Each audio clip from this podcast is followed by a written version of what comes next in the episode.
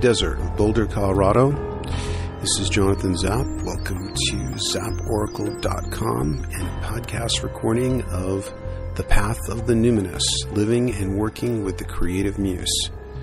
This document was originally written in 2005, but I'm recording it, um, the podcast, January 16th of 2011. If you give birth to the genius within you, it will free you. If you do not give birth to the genius within you, it will destroy you. And that was said by Jesus in the Gnostic Gospel of Thomas. Frequently, I find myself giving advice on relating to the creative process or muse, and the muse seems to be requiring me, at this moment, to commit my point of view to writing. To ground my philosophy of relating to the muse, I am going to present numerous personal examples in an often tumultuous lifelong relationship with the creative process. My purpose is not mainly autobiographical, but to illustrate the principles I have learned with the real life cases that instructed me. Also, since this essay is both about relating to the muse and inspired by the muse, I will allow the muse to take me off onto unplanned tangents. What is the muse? The word muse, used in this context, may for some people have the ring of an overblown figure of speech with a slightly antique ring to it. Muse comes from Greek mythology, and the concise Oxford Dictionary defines the word one of the nine goddesses, the daughters of Zeus and Mnemosyne, who inspire poetry, music, drama, etc. An alternate term is daimon, D A I M O N. A daemon is a spirit, not necessarily evil, and I'm particularly referring to the sense in which Socrates used the word, which was to refer to his divine inner voice. The American Heritage Dictionary gives a secondary uh, definition of daemon an attendant spirit, a genius. Some people refer to the demanding creative spirit in a gifting in a gifted person as their genius. The spirit or voice is sometimes seen as an actual autonomous entity that sends a transmission to the recipient, who then channels the voice, message, or vision received. Others may perceive the muse, daemon, genius as the higher self, the personal or collective unconscious, or as some other internal psychic function separate from the ego. The more one goes into psyche, the more inner and outer becomes blurred. So it is to be expected that some will experience inspiration as an external transmission, when they humbly receive, and others will experience it as a welling up from within their own unconscious or as a gift from their higher self. What everyone seems to explicitly or implicitly agree on is that this level of inspiration is not mere ego contrivance. It emerges from a source that has a degree of otherness or autonomy from ordinary waking consciousness. It comes out of left field sometimes when we least expect it. And the method of transmission may be a, a voice, a, a dream, a synchronicity that triggers a realization, a serendipitous discovery, a well timed suggestion from an intuitive person. Inspiration has come to me at various times in all those forms, but the muse, for the rest of this essay I'll stick with that term, seems to be asking me right now to consider the example of the present piece of writing. Where did this come from? I've thought and talked about the muse for some time, but its recent emergence as a subject of discourse seemed to begin five days ago when I was at a friend's house, and I can't be sure exactly what its point of entry into the conversation was, but it definitely came from me. I believe we were talking about the re election of W, and someone may have said something about power being in the hands of the elite. I made the point I do whenever I hear that statement and its various permutations, that it is only half the truth. I always point out that the inspired, what I call mutant, has the power to shift culture on the alchemical level, while political and economic forces may dominate the chemical or causal plane of reality. I use Jimi Hendrix as an example. His unique energetic signature, expressed in his music, had affected everyone in the room. All of us would have been a bit different if he had never existed. His power arose from his connection to the muse. Another example I used was The Daily Show on Comedy Central. The best humor seemed to be running against the elite, and humor is also a function of the muse. The conversation then veered to the sad reality that many artists are abandoned by their muse, or they abandon the muse by going forward without inspiration and churning out inferior work. I mentioned Woody Allen as an example. I found that I was rather passionate in my discourse on the muse. There was a heat or energy about it, and the conversation lingered in my mind in the days afterward. Then yesterday, I got a one sentence email from John Jenkins asking me where in my writings on my website he could find a discussion of narcissism and self magnification. I responded, but realized once I looked in, once I looked into it that I had written a lot less about narcissism as a standalone topic than I realized, given how much I think and talk about it. That provoked the thought: what else have I thought and talked about a lot, but not written about? The muse came up, and I made a mental note to write about that someday. That was last night. This morning, when I went to work on Casting Precious into the Cracks of Doom, a major 20,000 word treatise that I'm very committed to, I discovered that I wasn't really there. I wasn't engaged with it. And a strong inner prompting told me, write about the muse now. That subject had heat behind it. The Casting Precious boat was temporarily stilled in the harbor, but the muse topic had strong wind behind its sails, pushing it forward. The ego versus the muse. Being guided by the muse may be another way of saying being guided by intuition, and especially of recognizing where there is deep enthusiasm and where there isn't. The problem is that the ego is impatient and wants what it wants when it wants it. Also, many people, including some of the most talented, form an ego identity around their talent, real or imagined, and come to think of themselves as a poet, a writer, a composer, etc. Implicit in these self definitions is that the associated creative activities, writing, composing, etc., are their birthright and natural functions. If they really do have gifts in these areas, and even more so if they get social acknowledgement for them, then the identification tends to become ever more absolute and they become addicted to the recognition and admiration they get from others. So, if a Woody Allen, for example, believes himself to be a great filmmaker, and other people enforce that belief with praise, and especially since he once was a great filmmaker, naturally he believes that because he continues to be Woody Allen, he must also continue to be a great filmmaker and should continue to make films. What gets forgotten is the muse, and obviously that's coming from a personal opinion that his later films, since uh, probably uh, crimes and misdemeanors haven't had very much merit, at least for me. What gets forgotten is the muse. The ambitious and inflated ego has identified with the glamorous role it has found and wants to go ahead even if there is no inspiration. This is a major reason why we get so much mediocre work in every area of creativity. People keep churning it out because of the needs of their ego identity, financial expedience, etc. The I Ching and Taoism put a great value on reticence, the practice of holding back in word and deed until one is shown that it is time to go forward. Like the old saying, better to be silent and thought a fool than to open your mouth and remove all doubt. It is better to be thought a has been because you do nothing than to churn out inferior work and remove all doubt. It is in creative original art forms that this need to hold back is greatest. If one is an instrumental musician but not a composer, a ballet dancer, but not a choreographer, a craftsperson. One can advance through regular daily practice and can call up a skill set far more reliably.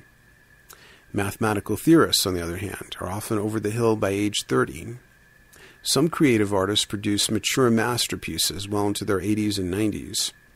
Everything is case specific. Every artist's relationship to the muse is different. The point is not to neglect or presume upon that relationship. Narcissistic inflation and identification can corrupt this relationship, but there are also great artists who continue to do great work despite their extreme egoism and narcissism. When you have nothing new to say, get off the stage. The archer who hits the mark does so because he holds the arrow back until just the right moment. Goethe said, A master first reveals himself in his ability to hold back. Are you engaging in creativity because you want to be somebody, because you want to be seen as the one wearing the coat of many colors, or because you have something to express from the depths of your being? A classic example of the ego identification problem is so called writer's block. I've heard writers talk about this as though it were an illness, a psychiatric pathology, or a case of demonic possession. All it really means is that someone has such a strong ego identification with being a writer that they foolishly presume that they should be able to do creative writing all the time. Was writer stamped on their birth certificate? This is as silly as people believing that it is their right to be young, to be the young stud or beauty for an entire lifetime. Divine gifts may be given, and they may be taken away without notice or warning, and you can't sue to get them back. Like being a, a child, an adult, a lover, a parent, a grandparent, whatever. These are temporary roles. Being a human being is a temporary role.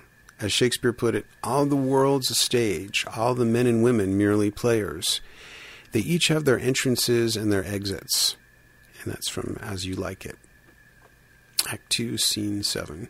Play your roles when you are called upon, and get off the stage when the performance is over. Indulging in creativity without the muse is one hazard. Another hazard is failing to respond to the call of the muse. The muse is a demanding mistress, and failing her can result in devastating consequences. Uh, what, what did Jesus say? If I don't give birth to the, if you don't give birth to the genius within you, it may destroy you. I remember when I was a full time English teacher with a zillion papers to grade, lessons to prepare, commitments to extracurricular clubs and activities, etc., and a fantasy writing phase happened. Usually, this area of creativity, the most desirable for me, is closed. In my own history, this has been my greatest area of resisting the muse. I have long felt and experienced that the greatest creative fulfillment for me, possibly the greatest life fulfillment and peak experiences, have been with fantasy writing, particularly a fantasy epic I have written parts of but never finished entitled Parallel Journeys. And an experimental version of part of it is available on the website, zaporacle.com. For me, nothing compares to the muse drawing the curtain back and revealing a portal into another world on particular occasions, the fantasy writer may be granted what I call entrance, the tempor- temporally fragile permission to step across the threshold into this parallel dimension and record what is seen there, and sometimes to co create what is there. It took me many, many years to fully accept that I don't control the openings and closings of that portal. Similarly, we can't control Eros, or the possibility impossibility of a divine human romance. You can't make that happen. You can't say, that's it, in one week I will meet my soulmate. The more you try to contrive that or make that happen, usually the less likely it is to happen. Classically, it happens when least expected or when you have given up on it happening. And Dorothy Canfield Fisher rightly compared novel writing to falling in love. For many, many years, I was so hooked on the magic of the fantasy writing portal that I sought, sought it the way uh, a ring wraith pursues the one ring. And when I was able to wield this ring of power, I became narcissistically inflated by it. And when that happened, the ring would fall from my grasp and into the cracks of doom. In the great fantasy cycle by Robert Jordan, The Wheel of Time, there are two sides of the source the force of magical manifestation. There is a feminine side that women access known as saidar, and a masculine side that men access called saidin. There is a taint on the male side of the force, such that males who claim channel it become egotistically inflated and addicted to it and eventually go insane and use it in terribly destructive ways. There's a general human truth in this. When one possesses active creative power, the experience is thrilling, energizing, orgasmic, but one wants more and more of it, and there is a strong tendency to identify with it, to become narcissistically inflated by it. As a recovering narcissistic personality type, I know this syndrome very intimately. Many times I would have such a peak experience in fantasy writing that I would find myself disengaging with it to revel in narcissistic self glorification, only to find that as I congratulated myself, the muse was drawing close the curtains. And just as I had triumphantly grasped the gold ring, it was slipping out of my fingers and falling in slow motion into the cracks of doom. The muse led me into that tangent. Um, but I started out a few paragraphs ago to talk about the hazard of not answering the call of the muse and mentioned a time when I was an overly busy English teacher. The creative writing fantasy portal opened, but I found that I couldn't give it the space it required, and instead opted to correct all the hundreds of illiterate papers, etc., because that was my imperative moral responsibility. I experienced intense inner conflict as I was forced to sacrifice many days of creative writing to fulfill my teacher duties. Then one morning I woke up in excruciating pain. It felt like I had somehow broken my arm while I was asleep.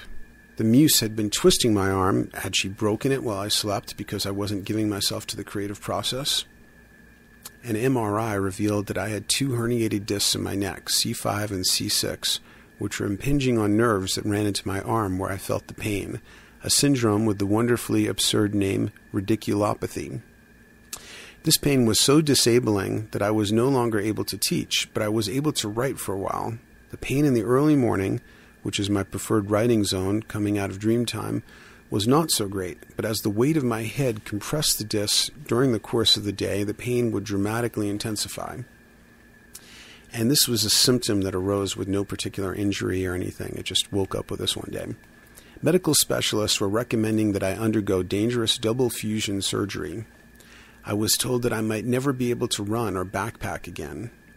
At that point, I was a physical fitness enthusiast, still am, often running 12 miles a day, don't do that anymore, marathons, mountain climbing, leading wilderness expeditions, a cross country coach who ran with the kids, could run five miles in under five and a half minutes per mile. That was my early 30s. While not a true believer in allopathic diagnosis, I found myself taking this devastating prognosis of disability quite seriously and literally. I did not yet recognize that I secretly wanted to believe it. A young friend of mine, a former student, hearing of this prognosis, told me, his voice resonating with an oracular power in my unconscious, but that's just what doctors say. A few days later, still debating the recommended surgery, I caught myself thinking, if this surgery produces disabling symptoms, then I could go out on disability. I wouldn't have to mark papers anymore, and I would have all the time I needed to write. Noticing the implications of this thought, which had been playing in the background for quite a while, I was shocked into realization of the signal I had been sending my body for months. The demands of the muse were such that I preferred disability to abandoning the creative path. This was the first signpost along the road that led to the realization that I had to leave teaching. This was no easy realization. In many ways, I loved teaching and continue to miss the interaction with the kids. Also, I had a tenured teaching job in the highest paying county for teachers in the U.S. Was making about 60 grand a year in 1995 with total job security, health, health care, cradle to grave entitlements. The muse had put a gun to my head, or more literally, a surgeon's scalpel to C5 and C6, and said, Follow me or else. It was driving an agonizing wedge between my head and my body. Still, I had so much invested in my teaching career that it took me m- many more shocks to loosen my grip on this pillar of illusory security. The new shocks came as I continued to teach despite recurrent neck episodes to fully relate what happened would be a, uh, a major dissertation in itself. But very briefly, theme of magic, magicians, and magical pentagrams surrounded an encounter with my first rainbow gathering. The call to adventure happened when I was helping a former student, Scott, with a college paper. We were talking about the value of responding to the unexpected, which had some something to do with the paper he was writing, maybe an, an analysis of a novel or something. And the phone rang. It was another former student, Dave, whom I hadn't heard from in months, also a friend of Scott's, coincidentally, calling to ask me if I wanted to go to a rainbow gathering in Ocala, Florida. Winter break was happening in a day or two for um, me and for Scott, who was attending a different school. And given the obvious synchronicity of the call, we said, we both said yes on the spot. The theme of magic, especially as represented by pentagrams, began with a phone call. I won't give every example, but one of the first pentagrams came with a family at the gathering who were homeschooling their kids and living largely in rainbow gatherings. These kids were so much more whole and alive than the kids I had encountered in public education. It was a shocking revelation of the toxicity of counter enthusiastic patriarchal education. It was also, by implication, a message about the muse, as these kids had never been taught to defer to external authority instead of their own creative enthusiasms. but these were not like wild, out of control hippie kids. They would actually do chores without even being asked and, and so forth. Someone once said that children are born with 360 degrees of awareness, but the conditioning keeps reducing that sphere of awareness. By the time kids get out of middle, middle school, that sphere of awareness has typically become a skinny cone of identification my boyfriend, girlfriend, haircut, car, popularity, etc. But the kids in this family, uh, who called themselves Earth Tribe, had very limited funds and lived mostly in the rural South, were 360 degree kids. My intuition registered this global difference immediately, and it was a profound shock. I assumed that the largely twisted, truncated, conditioned, resentful young people I had encountered in great numbers were representative of all kids at this phase of culture.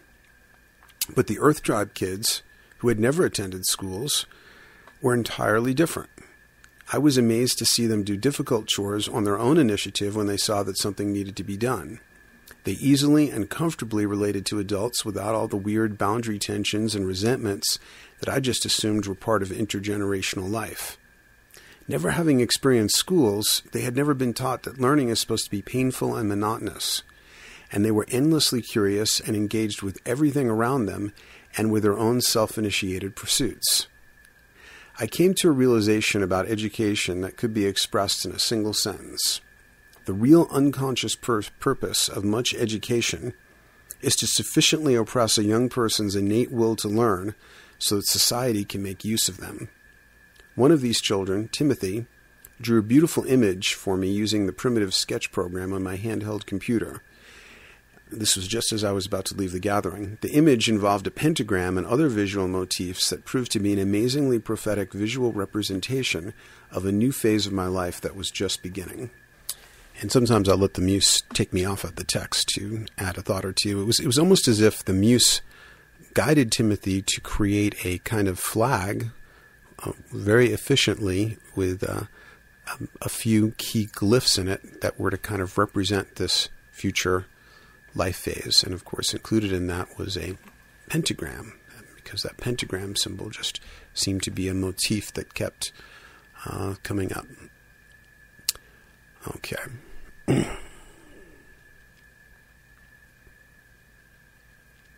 the, the night we came back from the gathering, after a um, marathon drive from Florida back to Long Island, New York, I had the most life changing dream of my entire life.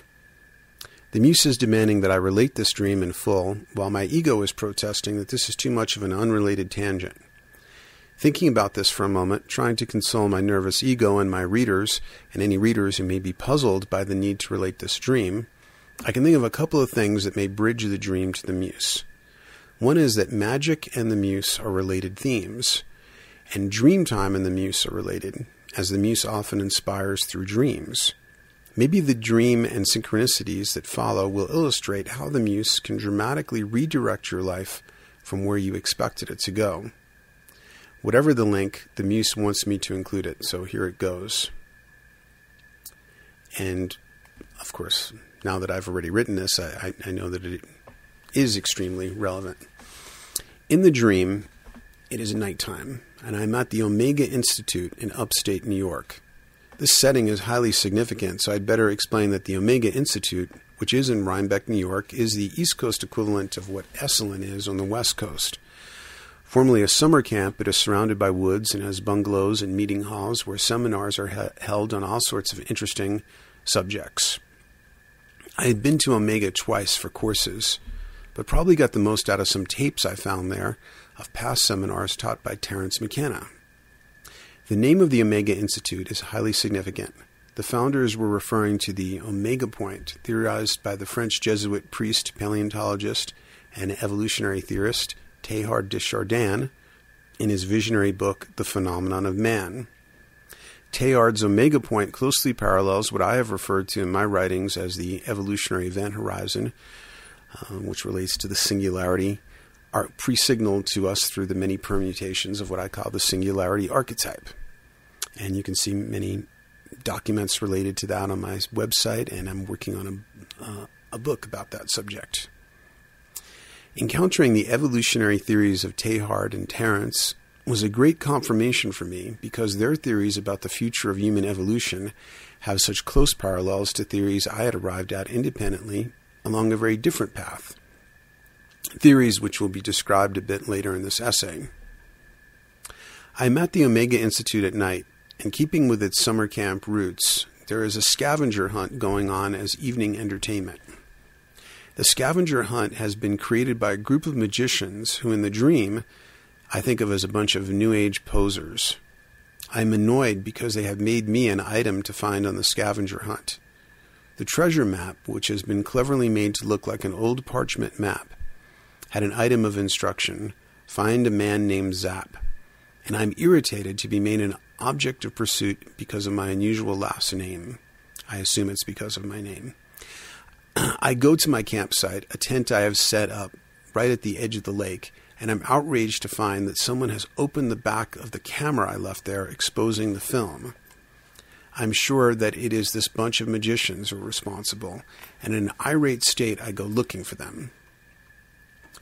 When I find them, I discover uh, that they don't look like the New Age posers I expected. They seem to be very mature, intelligent, older Jewish guys. Still irate, I demand to know who messed with my camera. They tell me that it was probably their leader, whom they identify as Gordon Wasson. Still irate, I fume off to look for this guy. I go through some kind of tunnel and come out in what appears to be an empty New York City subway station with typical fluorescent lighting, cement floors, and walls of white ceramic tile. Gordon Wasson is there, and he seems to be a somewhat androgynous young man who is doing some sort of magical ritual that may involve doing graffiti on the walls. There's an Indian style teepee there, and parchment skins. Reminds me of a well known artist I used to know, the late Keith Haring, who began as a subway artist. As I approach, I sense that there is some sort of parapsychological radiance about him, but my attitude is still irate and defiant. I'm thinking that I'm no stranger to the parapsychological, so I'm not about to be intimidated by.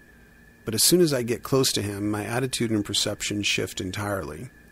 At the first moment of eye contact, there is a deep mutual recognition, and an energetic merging occurs that shifts us visually and otherwise out of perception of the subway station setting. There's a completely encompassing merging of essences, and I empathically sense something about the symbiosis I experience with this being. I sense that my psyche is providing needed stability and structure for him, that his essence is lunar and changeling, while mine is solar and more solid.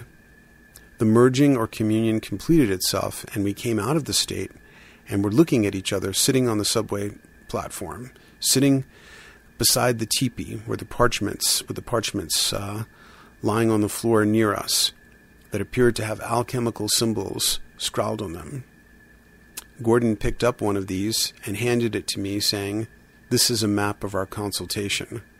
Then the dream ended and I awoke. The recognition, though this may only have happened after waking, was particular and personal. The being that I encountered did not feel like merely a dream character, but a dreamtime encounter with another autonomous entity at some point, perhaps only after waking reflection, I came to feel that this being was my deceased cousin, David. Some waking life background is necessary here.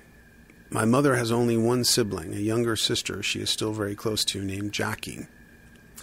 Their first daughters were born within a few months of each other, and their first and only sons were also born within a few months. David was born first, and I was born about six months later. In a couple of senses, I was named after him. David was by far my closest contemporary male relative, and as we grew up, I sensed him as a fellow mutant. Certainly, he was an extremely bright, funny, and intense kid. Sometime in adolescence, David began having visions and was diagnosed as a paranoid schizophrenic. To make a long, tragic story brief, around the time when we were both 30, David hung himself. Most of the dream is set at the Omega Institute, which is where I acquired Terence McKenna tapes. And on those tapes, I encountered a theory of schizophrenia that may have a very direct bearing on David. The theme of magicians and shamanism is continued by this theory, which I will relate uh, momentarily. Shamanism is also connected to the oddly specific name given to the chief magician, Gordon Wasson. My first thought on awakening, as if the whole dream had begged this question, was Who is Gordon Wasson? The name was not ringing any bells at all, but later in the day I had an intuition that it was connected to Terence McKenna, and checking the index of the Archaic Revival, I found it right away. Gordon Wasson was the first Caucasian to rediscover the psychedelic properties of certain mushrooms and had a connection with shamanism, as does Keith Haring in a somewhat less direct way. Though another connection with, with Keith Haring, and I'm speaking off the text now because this is an article in the Muse, so I should allow for some unexpected tangents. I did know Keith personally a little bit. We talked about Jung a bit. Um, he um, there's an excellent documentary about him. Uh, I forget what it's called, but I uh, highly recommend it. And available on DVD he um, was showing early in his career at the Fun Gallery right across the street from where I lived on 10th between First and A in the lower east side, or what was then being called the East Village, and I guess still is. And one connection with my cousin is that he's somebody who uh, died unexpectedly young uh, of AIDS. I guess he would have been similar in age, maybe 30 or early 30s. And um, he, but he was also kind of a very uh, magical figure, uh, very mercurial and extremely creative and original. Okay, well, I just looked that up, and it looks like there's two of them. The Universe of Keith Haring, I think that's the one that I saw. It was quite good and would be a great movie to see um, on the subject of the creative muse because you just see this level of truly inspiring uh, creativity in someone. A couple of other movies while I'm thinking about this that, that I think are also are very instructive about the creative muse. Crumb. This is about the, the famous cartoonist. Is it Robert Crumb? Um, who did Zap Comics. That was really great. And another very entertaining documentary about a creative artist is The Devil and Daniel Johnston. So all three of those are recommended. And the one that I guess I haven't seen is that's apparently not as well reviewed is Drawing the Line, which is another documentary about Keith Haring. Some of my Jung books that's, that uh, I lent Keith back in the 80s uh, still have some designs of his on them. And of course, I will treasure those. And it looks like he uh, uh died at the age of 31. That would have been about the same time as my cousin didn't make that connection before, and uh, he passed on in 1990. Uh, um, I had the dream in uh, 1995. Okay, back to the text of the essay. As I was saying, the whole dream had begged the question who is Gordon Wasson?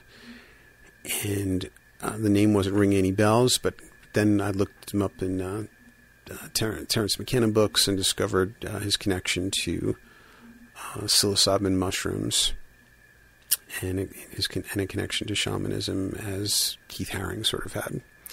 Okay, so here's the theory of schizophrenia that I got from the McKenna tapes I acquired at the Omega Institute. Terence, and, and, and also this is connected because remember that my cousin David uh, was a schizophrenic. Terence points out, as have many others, that the psychopathologies, including schizophrenia, which are found in Western societies, are apparently nowhere to be found in tribal cultures. In a tribal culture, an adolescent who is having visions would be taken to the shaman, who might recognize him as an apprentice and guide him through these visionary disruptions of ordinary consciousness. Although the Bible is full of people having visions and hearing voices, I was brought up hearing, what truncating lies, that the age of miracles is over and that the era of prophets ended with the era of the Hebrew Bible. That was stuff I got from my Reformed Jewish uh, Sunday school training, I guess. These outrageous statements, and otherwise I, there was not much to object to, but, but I certainly objected to that instinctively. These outrageous statements exemplify culture and institutionalize religion as control systems, saying in effect, yes, our core was formed by visions and voices, but no more are allowed. Thank you very much. If new voices, visions, and prophets are to be allowed, then religion will have to be in a state of continual change, and we can't have that. Though, to be fair, Reform Judaism, which again I don't find much to rebel in, um, is open to reform and to change, and it has changed many things. R- religions that don't change, the fundamentalist kind, are, are far more objectionable, of course. To be fair, I was brought up in a liberal Reform Jewish culture, and Reform Judaism recognizes that a religion needs to always be reforming itself. At least that is the theory, and it does get practiced somewhat. Reform excises many of the anti feminine patriarchal rituals and abuses. But this sort of reforming was to be done by thoughtful adults and committees and so forth. The space that was allowed for reforming did not, however, invite young people to have visions, hear voices, or report prophetic dreams. That kind of thing would have been associated with psychopathology, superstition, and charismatic religious cultism. Am I saying that my cousin David was a religious prophet? No. Unfortunately, I don't have enough con- didn't have enough contact with him during this phase to know what he was. Nor could I say that there was no genetically scripted destabilization of brain chemistry. But I can say that schizophrenia is a broad catch all diagnostic category, and there may very well be people who are having visions and hearing voices that are part of a self generated shamanic initiation. If Moses were around today and re- reported to well intentioned Western educated parents, David's father is a, a doctor and his mother, Jackie, a biochemist, that a burning bush had spoken to him, he'd be rushed into psychiatric treatment, and there would surely be neuropharmacological intervention, as there was for David. And these neuropharmaceuticals and the pathologizing of the experience in general would tend to derange and depotentiate a visionary phase. The experiencer, instead of being guided through the visions, would in turn become arrested within a chaotic phase, which ensures that the presentation remains pathological. Again, I first encountered this theory in tapes I got from the Omega Institute, but until this morning, writing this now, back in 2005 when I was writing it, I never made the connection between the dream set at Omega, David, and this theory of schizophrenia coming from Omega.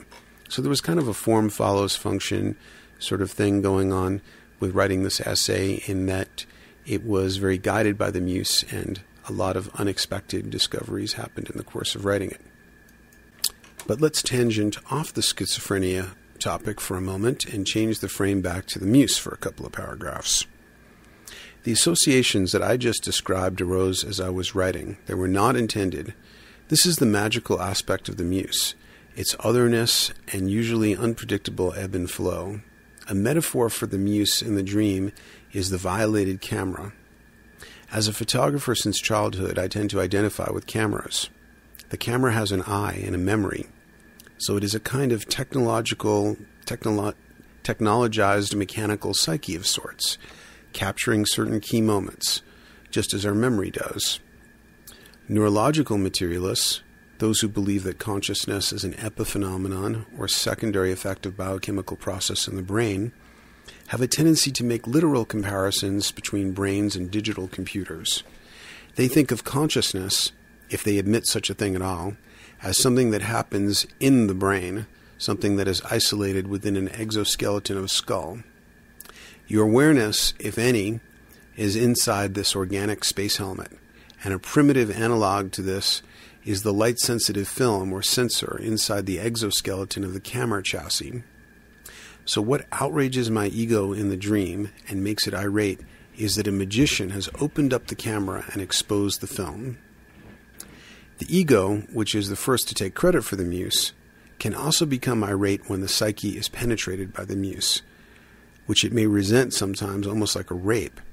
How dare the magic principle manifesting as dream, vision, synchronicity violate the inner space that is supposed to be the sovereign realm of the ego? We should not assume that the muse is always welcomed, even by the creative person who claims to follow the muse.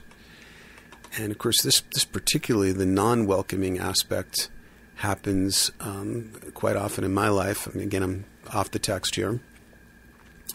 When it's not practically advantageous, it's coming at an inconvenient time because work obligations or obligations to relationships and so forth are um, happening at the same time.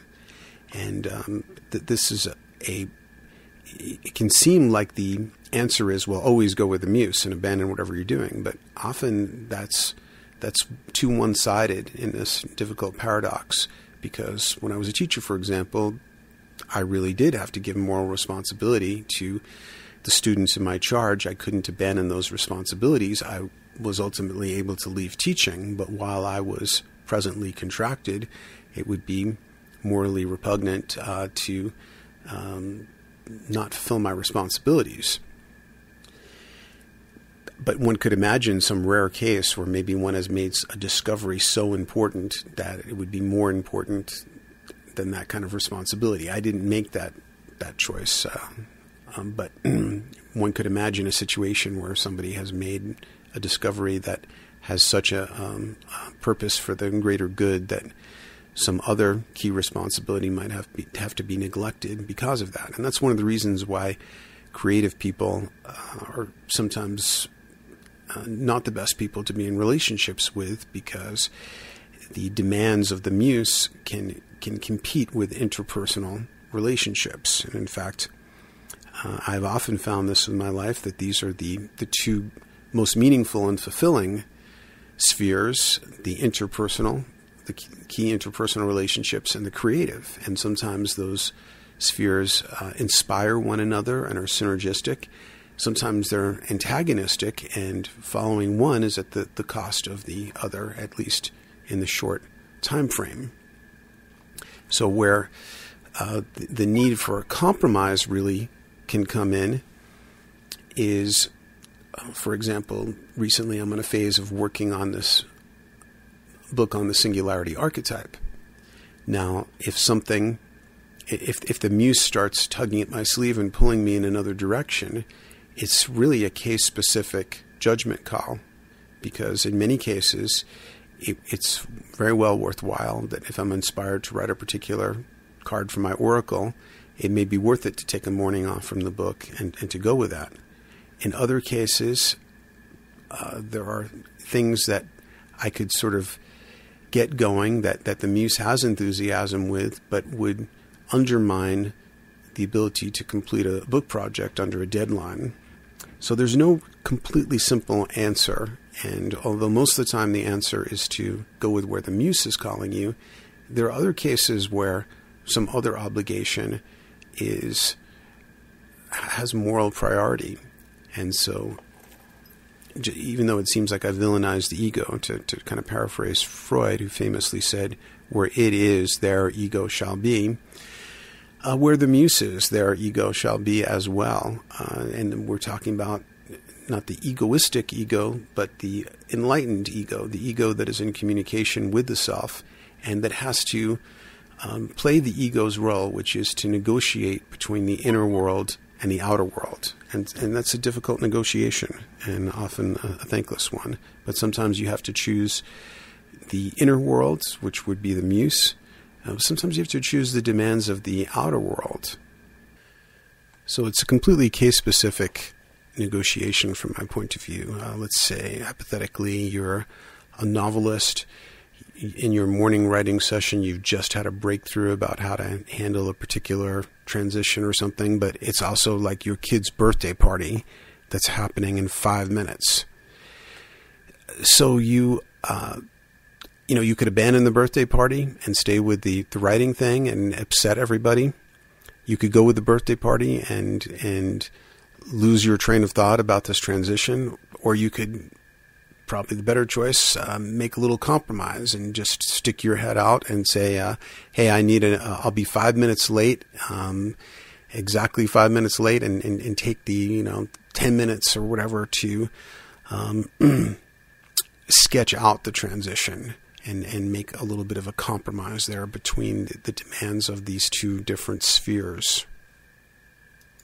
Okay, getting back to the text of the essay.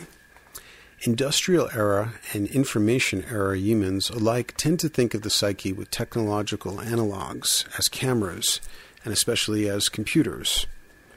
From the industrial age, Freud was forever comparing repressed libido to built up steam pressure, intended to describe the psyche as if it were a mismanaged locomotive. Neurological materialists in the information age view consciousness, if they admit its existence at all, as arising from the wetware of our frontal lobes. Brains are compared to digital computers, and typically it is a literal, not a metaphorical comparison. Sometimes brains are disparagingly compared to computers, which are said to be faster, more reliable, and improving much more quickly. Sure, brains are complex, but that makes them unreliable and prone to short out. A schizophrenic is a shorting out brain, a computer riddled with viruses, from their point of view, and it should be unplugged from the network lest it contaminate other computers, a brain isolated from other brains. Attempts to reformat the wet hard drive through with psychosurgery, electroshock, chemistry, and so forth often yield very disappointing results compared to computer repairs. Okay, back to the divergent view of schizophrenia. Some will protest that antipsychotic meds actually work, and they may very well be right. I'm all for the case specific point of view. There may be a person whose life is so diminished by symptoms that some particular medication that can reduce those symptoms or eliminate them turns out to be life saving. In many cases, meds may truncate the person into a feeble and diminished normality. Our culture is better able to work with diminished normality than an acting out chaotic visionary state. If new visions, voices, and prophecies were to be recognized, imagine how disruptive this would be to the status quo, the conservative baseline of collective consciousness. Instead of being recognized as a legitimate vector for cultural transformation, as they were in biblical times, visions are universally pathologized and the experiencers are seen as dysfunctional.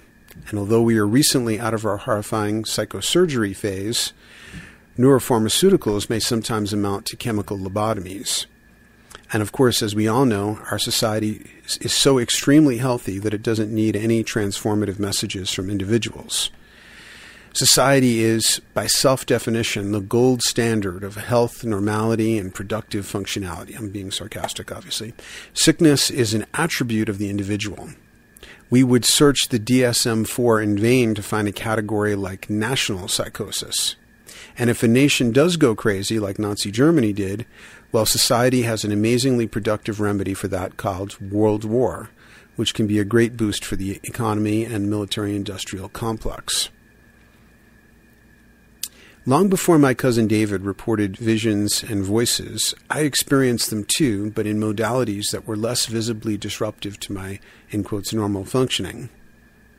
When I was about three years old, I had a dreamtime experience of ancestors communicating to me.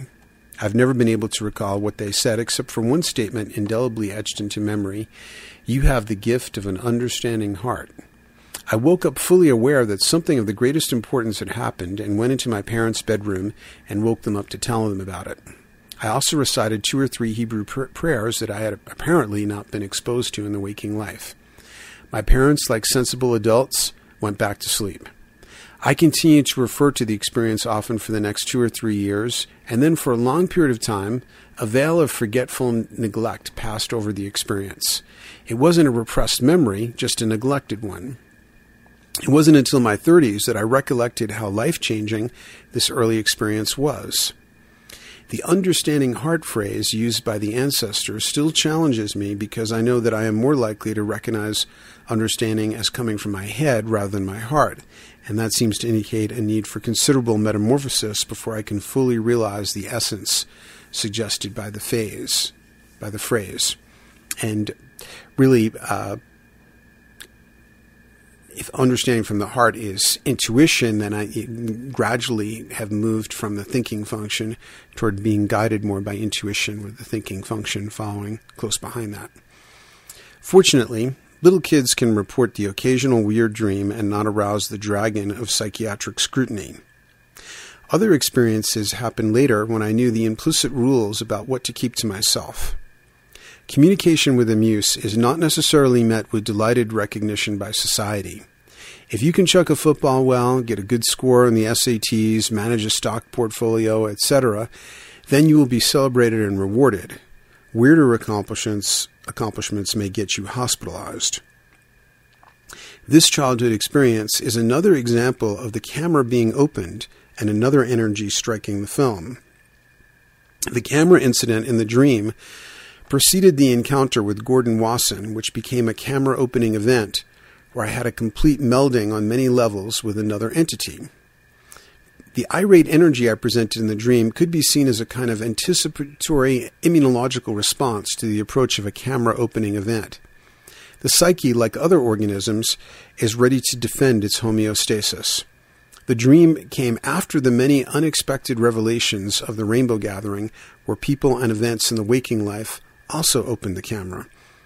By the way, I'm going to step off the text for a minute just to tell you about another little synchronicity that happened related to the, the Gordon Wasson uh, aspect of the dream. I mentioned that in the dream there were these older Jewish magicians. I had anticipated that these would people would be New Age posers, but they actually seemed like these older, sober, thoughtful uh, Jewish men when I ran into them. And uh, a few months ago, I was talking to somebody that a uh, Richard Grossinger, the publisher of North Atlantic Books, introduced me to. His name is Harvey Bialy. He's a molecular biologist with a, a varied, almost operatic life. He was the biotechnology advisor uh, for to Fidel Castro for many years until he had a falling out with him. He was the uh, biotechnology editor of the journal Nature and is also a, a very talented artist. And when I was talking on the phone, suddenly it gelled in my mind that, that he sounded, and so did Richard Grossinger, that they seemed or sounded like, maybe even looked like, the older Jewish magicians that I had experienced in the dream some 15 years before. And then when I met, I didn't, I didn't, I thought it would sound too flaky to, to mention it or like an attempt to flatter or something. Um, but when I was visiting Harvey Bialy for the first time at his house, um, it, this really began to gel in my mind that he really looked and sounded like one of those magicians. I went into his, his bathroom and there was one book in there, and it was a book by Gordon Wasson. And when I opened the book, I saw it had a personal inscription to him from Gordon Wasson. It turns out that he was friends with Gordon Wasson, somebody who died several decades ago. And let's see, born 1898, died 1986. Okay, where I left off, I was talking about the irate reaction I had to having the camera opened. And so that's an intrapsychic kind of immunological response to the invasion of outside vision.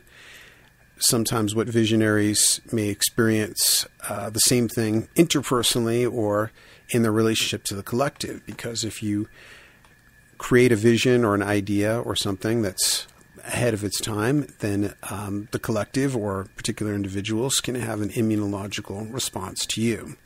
And it's like Aleister Crowley said if I tell a man something he's not ready to hear, it's the same as if I told him a lie. Okay, getting back to the text and going back a line or two.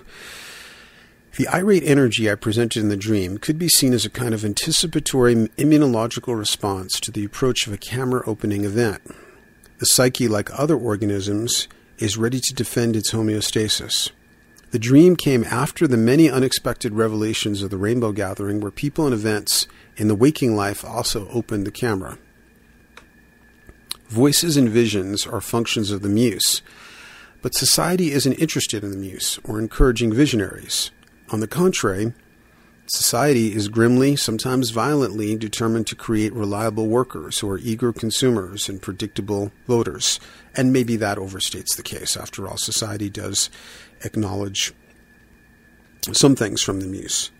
But for the most part, and in education, the emphasis is on conformity to an existing structure. Well intentioned adults equate viability with employability. They think they are doing young people a service when they painfully condition them to play by the rules and focus their attention on a realistic career. And again, I can sympathize with that because, from the point of view of a worried adult, you want this person to be economically viable and so forth. But we have to see the one sidedness of this emphasis. It's all about adopting the individual to the larger society and not encouraging uh, matrix shifting intentionality from the individual. And th- this paradox, and I talk about this in dynamic paradoxicalism, is captured by a famous George Bernard Shaw quote The reasonable man adapts himself to the world, the unreasonable one persists in trying to adapt the world to himself. Therefore, all progress depends on the unreasonable man. So it's again, I'm not trying to uh, talk down economic functionality. That would be ridiculous, but we can't just interpret that as the highest good. Uh, so, for example, people have pointed out that uh, if you have a car accident, the um, gross national product increases because ambulance services are, are called. Um, maybe a funeral is arranged if things don't work out well, or many medical products and services are purchased.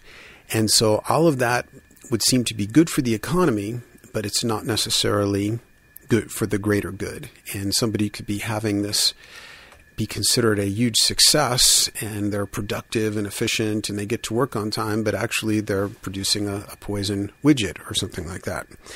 And so, um, we, a society, an innovative society, needs some people who are going to break the mold, uh, but many other people are best served by um, a realistic adaptation to life because that is more the path that's going to uh, work for them. Uh, we, we don't, unless we are inspired by the creative muse, it would just be stirring up a lot of unnecessary trouble to be seeking to uh, shift society toward our needs in a drastic way quite often.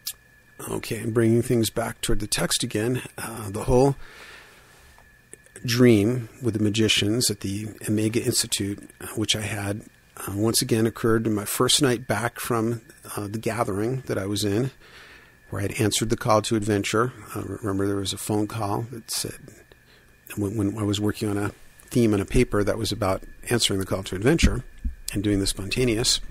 And all of this um, seemed to involve pentagrams and the themes of magic and being pursued by magicians um, in, the, in the dream who had singled me out um, because I had assumed, um, because my name is Zap. And the denouement of the dream involved my seeking out the lead magician who turned out to be my cousin David, so I believed uh, afterwards, um, who in the waking life is deceased, but in the dream time seemed to be much more than a dream character. The dream was shocking and woke me up. This would have been in February of 1995. There was no possibility of going back to sleep, so I left for school early. I wanted time to readjust to ordinary reality before bells started ringing and the whole hectic regimentation of public high school education resumed. It was a wintry, darkly overcast February day, quite a contrast from the tropical forest where the rainbow gathering occurred. As soon as I walked into the building, my eyes still adjusting to the eternal industrial high noon of fluorescent lighting, an 11th grade student of mine, Andrew, came up to me and he had a string between. Uh, he seemed to be the only student in the building, and uh, he had string in between the fingers of both hands that was formed into a loose cat's cradle. And he came up to me very excited to see me, and he said, Mr. Zap, I want to show you something, he said. In a flash, he manipulated the string and formed a pentagram. I was too stunned to speak, and before I could force out anything, um, Andrew said, uh, the string pentagram still suspended magically between his fingers. I want you to meet someone, Mr. Zap, a magician who just taught me how to do this pentagram. I think you have a lot in common with him. I followed Andrew in a daze. I couldn't have been more shocked by the surreal impingement of dream time and waking time than if I had been following a white rabbit with a pocket watch. Andrew quickly led me into the faculty lounge where a strange looking man I had never seen before was sitting. This man, who was almost exactly my age, was here for his first day as a substitute English teacher. And of course, I was an English teacher. He was a magician by trade had spent the last 10 years living in rainbow gatherings and now wanted to become a full time English teacher. The muse was not being subtle. Um, she might as well have driven a silver spike into my head. And I realized just writing, hearing myself read that, it just sounds that a whole occurrence sounds so over the top. But I mean, this is actually what happened. I remember he had this business card that said, I cure virgins, I slay dragons. I mean, he was very literally um, at least posing as a magician on multiple levels. He was a magician, had spent the last 10 years living in rainbow gatherings, and now wanted to become a full time English teacher. The muse was not being subtle. She might as well have driven a silver spike into my head. There was no mistaking these overdetermined messages. We were to trade places. A substitute had been arranged. Someone else could fill my place as English teacher, but only I could do my creative work. And the muse who had originally led me to teaching, was pulling me off the stage by my hair. Of course, I wrote that before I started shaving my head.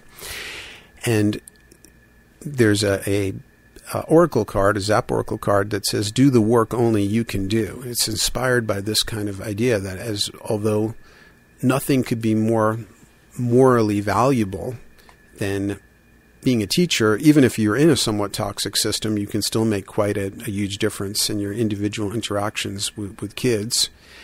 And in many ways, teaching was a larger round hole for uh, the, my square peg, um, more so than the, the, corporate world that I had been involved in briefly, in the world of gemology um, before teaching was. But it was, after a certain point of growth, it was no longer it was too confining uh, a container because I needed to put the emphasis on doing the work only I can do. I'm not the only person that could do teaching high school English. Um, that could easily be substituted. Finally, despite intense resistance from parents and inner voices of financial anxiety, I left teaching in June of 1995. 95% of my best writing, photography, and artwork have happened in the nine years since then. Of course, now it's more than nine years, it's like 16 years now. Interestingly, 80% of my best teaching in informal situations has occurred since then, too. During my last month of teaching, I had another acute neck episode. Finishing out the school year, marking all the final papers and tests, and packing up my old life and house and readying the 18 foot RV I would live in for most of the next 12 years brought me to the edge of nervous and physical exhaustion. A day or two after getting on the road, the neck episode was over and without any physical therapy. I have not had another acute episode as of this writing, which is now 16 years later. On June 17th of 1995, I went on the road taking a year's leave of absence from teaching. The decision wasn't irreversible at that point. I still had about 10 months to decide if I was coming back. Now, this was no easy decision, uh, despite all these messages from the Muse, because I had a, uh, um, a tenured teaching job um, in the highest paid paying county for teachers in the United States, Nassau County. I don't know if that's still the case or not uh, where I made close to 60K a year, quite a lot for a relatively young school teacher in 1995, and was provided with health insurance, an excellent pension plan, etc., etc. My parents and every voice of middle class common sense and practicality were urging me to return to the economic security of a profession I once loved. Ten months into being on the road, the school district called, pressing me for a decision.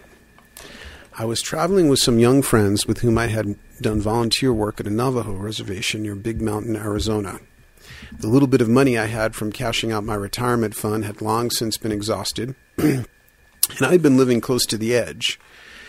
We were camped out in a mesa near Sedona, Arizona, and the morning had arrived in which the decision had to be made. With my friend Jordy as a witness, I did a I Ching reading that seemed to strongly support leaving the teaching job. As I was finishing the reading, another member of the group I was traveling with, Seth, who knew nothing about the decision I was facing, came over to show me a Jung quote he had just encountered in a book on mountain climbing. And he, he, he knew that I was connected with Jungian studies, I guess. The quote turned out to be stunningly relevant. This was the second time in my life when it felt like Jung had stepped forward as a spiritual grandfather to give me his blessing. And I think later in this paper we'll get into the first time that happened. Here is what Seth read to me. The fact that many a man going his own way ends in ruin means nothing. He must obey his own law as if it were a daemon whispering to him of new and wonderful paths. There are not a few who are called awake by the summons of the voice, whereupon they are at once set apart from the others, feeling themselves confronted with a problem about which the others know nothing. In most cases, it is impossible to explain to the others what has happened. Any understanding is walled off by impenetrable prejudices. You are no different from anybody else, they will chorus. There is no such thing, or if there is such a thing, it is immediately branded as morbid. He is at once set apart, isolated, as he has resolved to obey the law that commands him from within. His own law, everybody will say, but he knows better. It is the law. The only meaningful life is the life that strives for individual realization, absolute and unconditional, of its own particular plan. To the extent that a man is untrue to the law of his being, he has f- failed to realize his life's meaning. The undiscovered being within us is a living part of the psyche. Classical Chinese philosophy names the interior way Tao and likened it to a flow of water that moves irresistibly towards its goal. To rest in Tao means fulfillment, wholeness, one's destination reached, one's mission done, the beginning, end, and perfect realization, the meaning of existence unique in all things well, I'm just rereading this now, you can see the, the, the, shock that I felt. I mean, this was as um, precisely and intentionally, seemingly designed as Andrew with the pentagram of string in his fingers introducing me to the magician. It was so directly addressed uh, the situation and the choice that I had to make and was very nervous about making, and with tremendous uh, family pressure um, it, it, was really like Jung as a living entity were, were stepping forward to be my benefactor and to give me his personal blessing somehow. Enhancing your relationship to the muse. Although we don't ultimately control our relationship to the muse any more than we control our relationship with Eros, there are ways to promote and encourage that relationship. Pay attention to the dream time, the dreams we have while asleep, and also pay attention to the waking dreams, often derisively called daydreams. Passive daydreaming is nowhere near as valuable as active imagination, but hidden in the dross of even passive imagination are sometimes diamonds. Above all, I recommend following what I call the path of the numinous. Numinous is a word that Jung used frequently, though he didn't coin it. Numen means spirit, so that which is numinous is that which is imbued with spirit. Something is numinous when it lights up in your perception with an uncanny significance. When you find a numinous object of perception on your path, then follow that up, follow it down the rabbit hole. It may be Ariadne's silver thread leading you into the labyrinth. The case where the numinous object is most deceptive, however, is when it is a physically beautiful person, a hottie, as I sometimes referred to it in essays like Stop the Hottie. Even this numen would lead you to the center of a labyrinth if you had the courage to follow it past literal identification and possession toward some particular person, in other words, um, toward the source of the urge. See Stop the Hottie and Casting Precious into the Cracks of Doom, uh, two documents available on the website. Um, have the courage to follow the muse when it calls to you, and the humility to hold back from creative expression when it does not call. If you let your ego identify with a particular rabbit hole in life, you may not be able to recognize its call. Following the muse. A realization that I resisted for years is that following the muse and commercial success are two separate, are often separate avenues of possibility. Sometimes those paths are parallel, and quite often they don't. Mediocre talents may gain meteoric success, and great talents may go completely unacknowledged. Van Gogh is a good example. He suffered through poverty, illness, madness, and self mutilation while remaining committed to the muse. And when he died, the only one who had paid for any of his paintings was his brother. His paintings were left neglected in attics, but now, long after his death, they may bring $70 million apiece at auctions. Most artists struggle against obscurity. One who seemed to understand its necessity, one of the greatest visionaries of all time, was William Blake. Blake didn't even try to bring out his visionary work because he knew the time he lived in wasn't ready for it. Blake said, Fool, they call me. I laugh at the goddess Fortune, for I know that she is the devil's servant ready to kiss anyone's ass. I labor upwards into futurity. That was a Blake quote from about 200 years ago. Blake knew which metaphorical goddess he was committed to, the Muse, and he ignored the goddess Fortune. Our society calls someone who follows the goddess Fortune to a large bank account a success, often without regard to how they got there or the creative value, if any, of whatever they produced. While I resisted and pined for the fantasy writing, the muse was pulling me, was guiding me into all sorts of other interesting places photography, collage, and decoupage, nonfiction writing, creating my own oracle, etc. It's taken me a long while to recognize the value of these other avenues and let go of the inner critic that disparaged these other creative avenues as inferior to fantasy writing. Now, I recognize how fortunate I have been that for most of my life, the muse has been pulling me intensely towards so many different numinous paths. Often I resisted, wanting her always to lead me toward fantasy writing. One morning in November of 1995, after I left teaching, I was trying to gain entrance into the dimension of parallel journeys, but couldn't because a persistent voice or thought form kept insisting that I create an image, a collage. Tenaciously, I tried to resist this inner prompting that I perceived as an annoying distraction that was keeping me from writing, which is what I thought I should be doing. Never should on yourself when you're being led by the creative muse. Finally, I had to acknowledge that I couldn't write, that I had to follow this inner prompting or it would keep tormenting me. Despite the strong disapproval of ego judgments, I found myself getting up from my desk and going downtown and spending almost all the money I had. This was after I left teaching, so I was really broke on craft materials. Critical inner voices were screaming with disapproval. What a foolish distraction from your writing. What a waste of scarce money. Collage? That's from the arts and crafts world of kindergarten and finger painting. You're supposed to be a writer. Sheepish, sheepishly or courageously, depending on how you look at it, uh, feeling both enthusiasm and self loathing, I felt forced to go forward until hours later I was back in my room with all these expensive art materials. I started cutting up treasured one of a kind photos, images, and books. After I pasted the first few pieces of paper, I was practically in tears with frustration and disappointment. Inner voices screamed disapproval.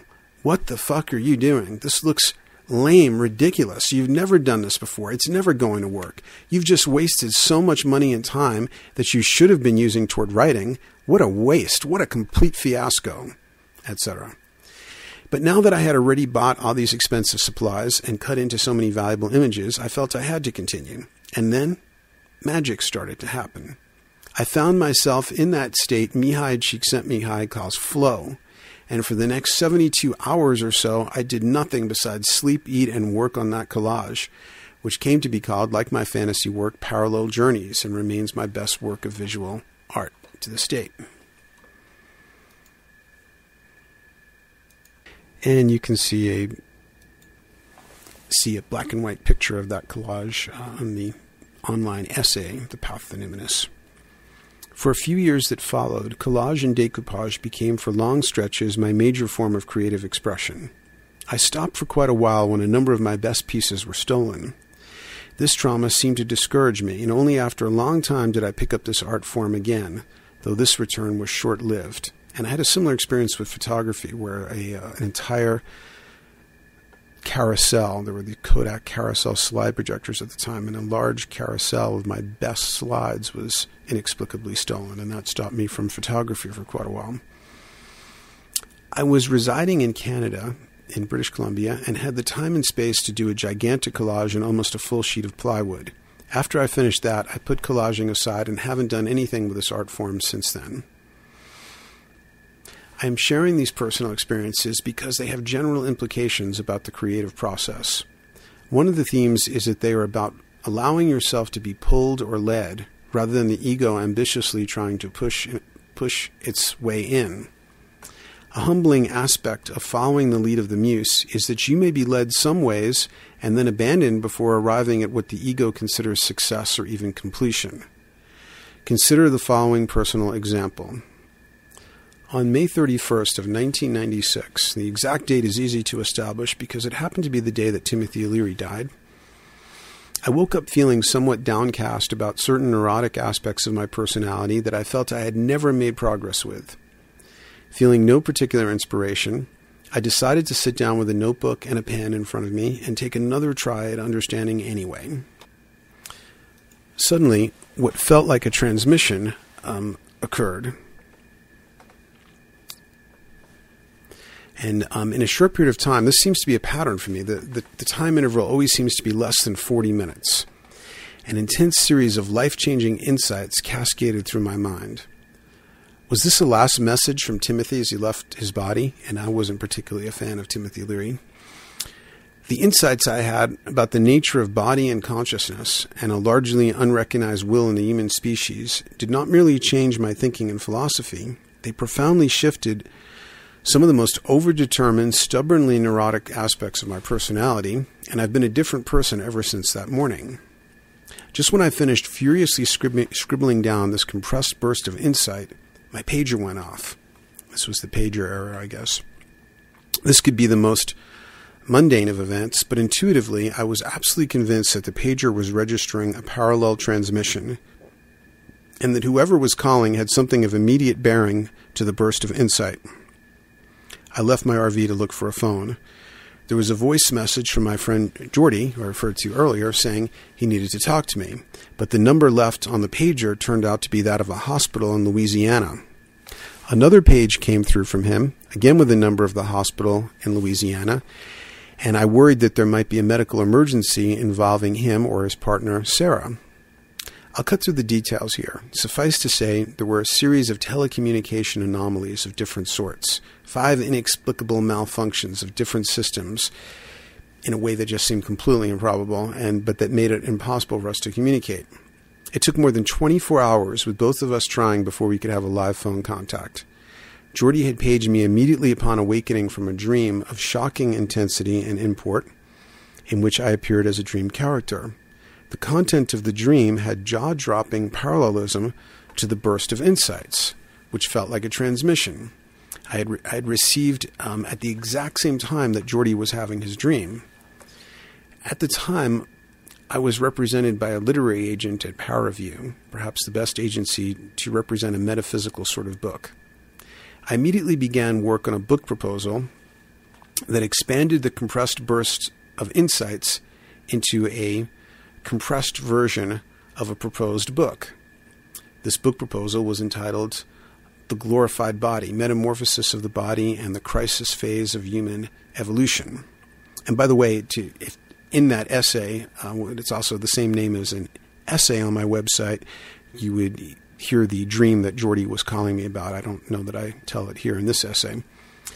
For the next couple of months, I was totally focused on writing this book proposal. I did some associated research, edited it, and polished it until I was completely satisfied with it and sent it off to my agent at Paraview. He was entirely satisfied with it as well and ready to go forward. Quite suddenly, however, either while I was on the phone with him or right after I hung up, I felt the inner tectonic plate shift inside of me, and with as much definiteness as one might feel in encountering the wall of a giant canyon, I realized I didn't want to spend two years writing this book. I've already said what I had to say on the subject. An ego consciousness looking at this might scream, Self sabotage, what are you doing? You've got an agent ready to sell your book. Are you crazy? Looking up the book proposal on the website, I noticed a synchronicity that I had previously thought a simple error. Okay, so at the time when I wrote this, was before I really had my own website. I had a little site that my friend John Jenkins had created that sort of piggybacked on his site, and he had posted um, this document, The Glorified Body, on the site for me, but he falsely and unaccountably labeled it, even though he'd read the proposal or whatever, um, he labeled it on the menu, entire book, colon, The Glorified Body even though he knew perfectly well that I had not written an entire book on the subject. Right on the first page, it is labeled Book Proposal, and John had read this back in 1996 and knew at least then that this was a book proposal, not a book. I've reminded him to change that a couple of times, but somehow the entire book prefix remains. At least in 2005, it remained. And now I am able to understand why. It is an entire book. It said in compact form everything I had to say on the subjects at the time when I wrote it. And that's why the Muse was done with it. Typically, we get nonfiction ideas with one basic idea in them, and usually that idea is a retread. And then this message is endlessly padded and repeated till the book is what consumers recognize as a normal book length. But I have zero enthusiasm for reading or creating padded writing. In the 19th century, many thinkers issued pamphlets where they discoursed on some new insight in an extended essay format. Consider the concise brilliance, for example, of Emerson's essay. You can read this free online. Self Reliance, originally published as a pamphlet. There is more original thinking in self reliance than shelf loads of Dr. Phil books and chicken soup for the lazy consumer soul or whatever. And all the many other thick but empty volumes you find everywhere. Marketing and Muse often go their very separate ways. Drawing some lessons from the episode I just described, you can see that the Muse gifted me with an intense burst of insights and with the obsessive enthusiasm to get them written up in concise form. My ego, attempting to mediate successfully with the outer world, had me working with a literary agent and had me put the writing into book proposal form. And all of those were very logical things for my reasonable things for my ego uh, to decide to do. Once the message had been received and turned into writing, however, the muse dropped the project by the side of the curb, and so did I. The lesson is that the muse creates its own openings and closings and doesn't bow to ego or marketing expectations. And there was also was because there was new content for me to move on to. It wasn't just that it wasn't worth the effort or something to turn this into a book. Ego misfortune may be muse fortune. The muse is also able to make great use out of events that may devastate and be judged as entirely bad by the ego. When Anne Rice's beloved daughter and first child died of leukemia, she went into a severe downward spiral of alcoholism and depression. At the bottom of this crash, the muse inspired her to write Interview with the Vampire. At the time, she was known only as the alcoholic housewife partner of her husband, the poet Stan uh, Rice, um, who is at least somewhat well known, and, and she was considered just sort of like a satellite, you know, around his star. She submitted this novel to close to 60 publishers before she found one who was willing to publish it. Anne Rice would never have chosen this path to creativity, but it was chosen for her. On July 6th of 2003, I was returning with two friends to my home in British Columbia from a great experience at the National Rainbow Gathering. Um, at the advice of a Canadian official, I had previously obtained a BC driver's license, which I had with me. When the, the border uh, guards, officers, whatever, found I had a BC license with me, they immediately called immigration, which denied me access to the country because they were cracking down on American visitors who were informally becoming long term residents. For my ego, this was a great shock, as, be, as as great a shock as being struck by lightning. My most significant relationships on the other side of the border. My two friends got through. My most important possessions, artwork, RV, etc., my literal home, were all on the other side of that border.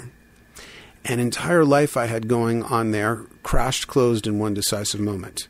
I had about five minutes to hurriedly grab some survival gear from the packed car, missing several crucial items in the rush, and throw them into a backpack. Following a hasty farewell to my friends, I found myself walking down a deserted road at night. My ego consciousness felt like it had been flattened by a sledgehammer. People often disparage the ego, and that's not what I'm doing here, even as I point out that the ego must follow the muse and not vice versa. It is the appropriate function of the ego, and often it is its thankless and overwhelmingly difficult job to try to mediate between the inner you and the outer world. It plans and works to take care of your survival needs. It worries about crucial stuff the muse isn't concerned with, like where's the next meal coming from? What roof do I have over my head? How do I pay for the tools and space I need for my art? How can I get my work recognized and producing revenue? Etc. For more on the foolishness of ego bashing and its appropriate role in the hierarchy of psychic functions, see uh, um, the mini um, version of a guide to the perplexed interdimensional traveler. It's it's on the um, website, of course, and it's in a section called the hierarchy of psychic functions. For the next 24 hours, my devastated ego worked the problem, tried to find a way back into Canada, and hit nothing but walls. My return would not happen anytime soon. At the same time, I worked on the immediate hierarchy of needs and found a free campsite, set up, set up my tent, got food and water. Survivor mode focused obsessively on investigating return to Canada and on the few things I needed to do to secure a campsite. But the items on those anxiety tinged to do lists soon ran out. Whatever possibilities there were had to be waited on, and I found that my life now consisted of a tent, a picnic table, a small artificial lake. The campsite was a municipal service of the hydroelectric company which maintained it, um, where I, I could bathe there. Um, and they also had a public bathroom, and fellow campers who were mostly rednecks and locals. Hitchhiking or walking to the nearest town and I believe that was Ione, Washington, um, to check email and get supplies was the major activity of each of the 20 or so days I stayed there. My ego's view of the situation was calamitous. It saw me as a homeless refugee, abandoned with no immediate prospects. The Muse, however, had an altogether different angle on the subject. It saw an oasis unprecedented in my entire life.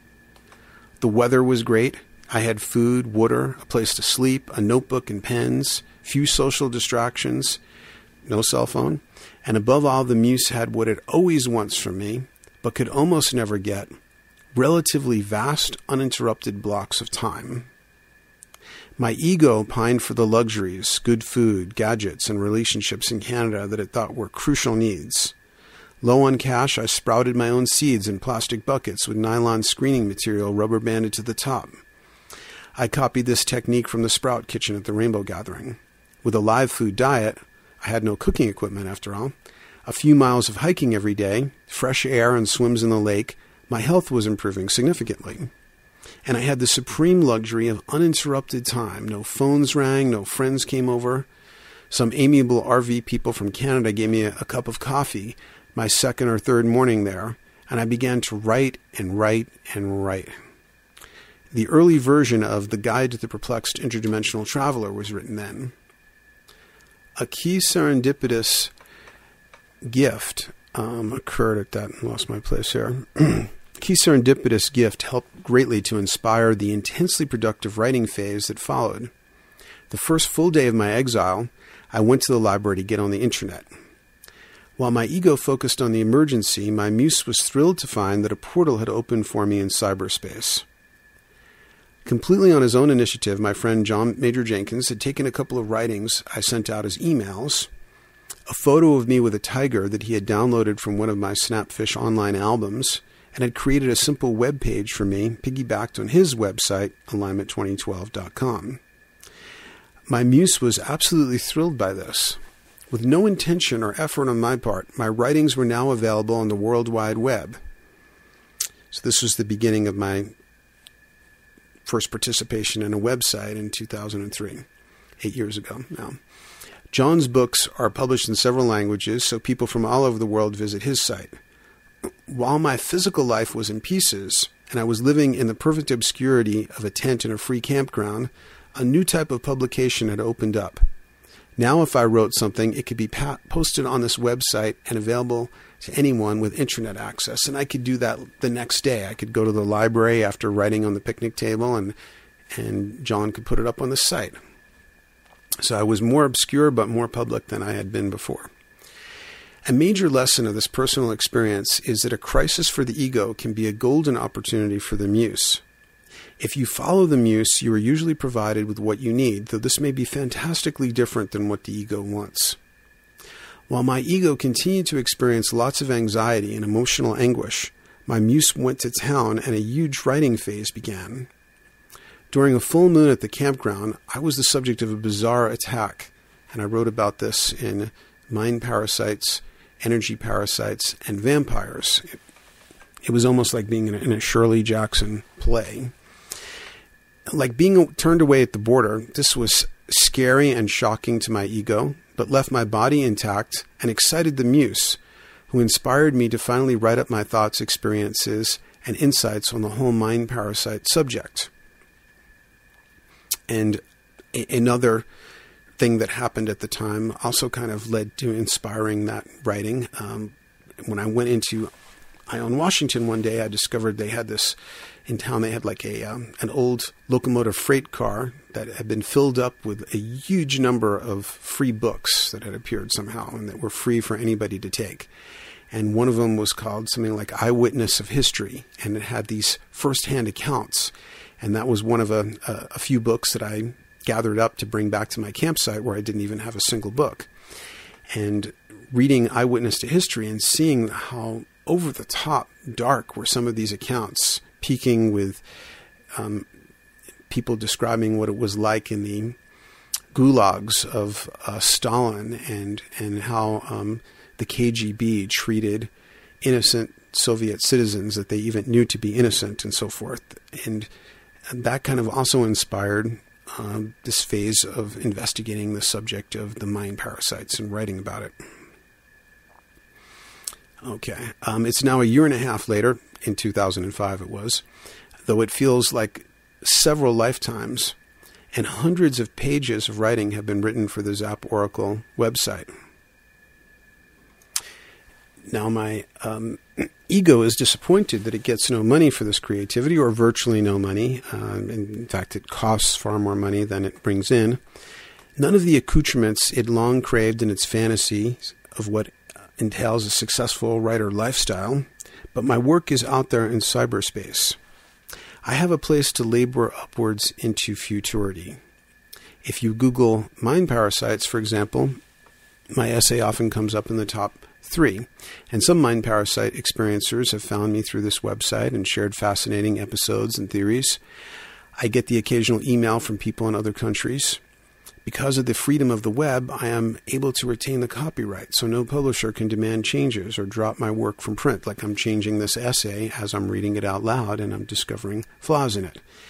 And um, of course, since 2005, when this was written, you know, now the Oracle's online, and there are many other ways that uh, people are able to um, experience my writings and so forth. And that's um, a great fulfillment in itself uh, without uh, financial rewards coming from it. The Muse loves the idea that people can access these writings any time of the day or night at no cost. Of course, I'd be delighted to get millions of dollars from it. I'm not against money, but um, on my deathbed, I think I will remember the fulfillment of reaching actual people more than I will remember uh, any income I derived from it. I feel I am writing for fellow mutants and myself, not for the many, certainly not for what Jung called mass man, and the majority of the planet is mass man. Sometimes what stands in the way of creative fulfillment are the ego's standards of success. If just a few people are deeply affected by my writings, is that failure? as Dorothy Canfield Fisher says, there is no larger small. Uh, there's no larger small against the backdrop of the infinite. Like we used to tell teachers, if, if you really reached one kid that whole year, um, on the deepest level, at least, you know, is that a failure? you know, it's it says in the Jewish tradition, if you've saved one life, it's as if you've saved a whole world. So uh, we used to say in summer camp, if you made one friend, then it was a successful summer. So it's important how we define success. Uh, success does not have to mean ubiquitous popularity. It could be reaching and deeply affecting just a few people. Well, a good example of that is the, the woman I just quoted, Dorothy Canfield Fisher. who is a Vermont novelist earlier in the mid mid and early 20th century, I guess, and most people have not heard of her. Um, she was somewhat well known at the time and was friends with people like Eleanor Roosevelt and um, Willa Cather, but was always considered a major minor, minor major, that those annoying English major kind of terms. Um, but she had a huge effect on some some people. Um, and an example would be my mom, who considered Dorothy Canfield Fisher to be her third parent. And at the age of 87, she's still constantly rereading those novels, uh, practically knows them by heart, and um, couldn't have had a huger influence. Um, at one point, she wrote to Dorothy Canfield Fisher and, and got a wonderful, highly personal note back um, that said how much it it meant to her to receive the letter and so forth. So the idea is that for both artist and the person who is the appreciating that art, um, just one intense relationship with a reader, uh, for example, um, could be very powerful. From the point of view of the I Ching, the keystone of relationship is to meet others halfway. If I didn't express myself or hid my writings in a drawer, that would be meeting less than halfway.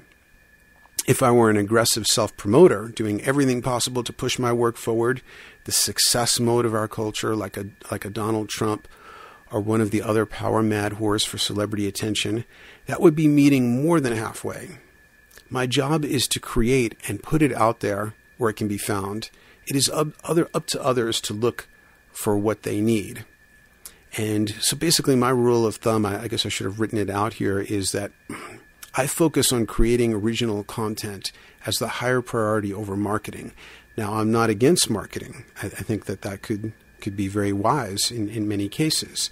I just won't make that the priority. So I'm not going to deform the content for marketing purposes, and I'm not going to spend the peak time when I could be creative working on marketing stuff uh, at the cost of developing original content. That's the rule of thumb uh, for me. One of the general lessons that can be derived from my experience of being locked out of Canada is that the Muse, like the Tao, of which it is a subset, can work by giving or by taking away.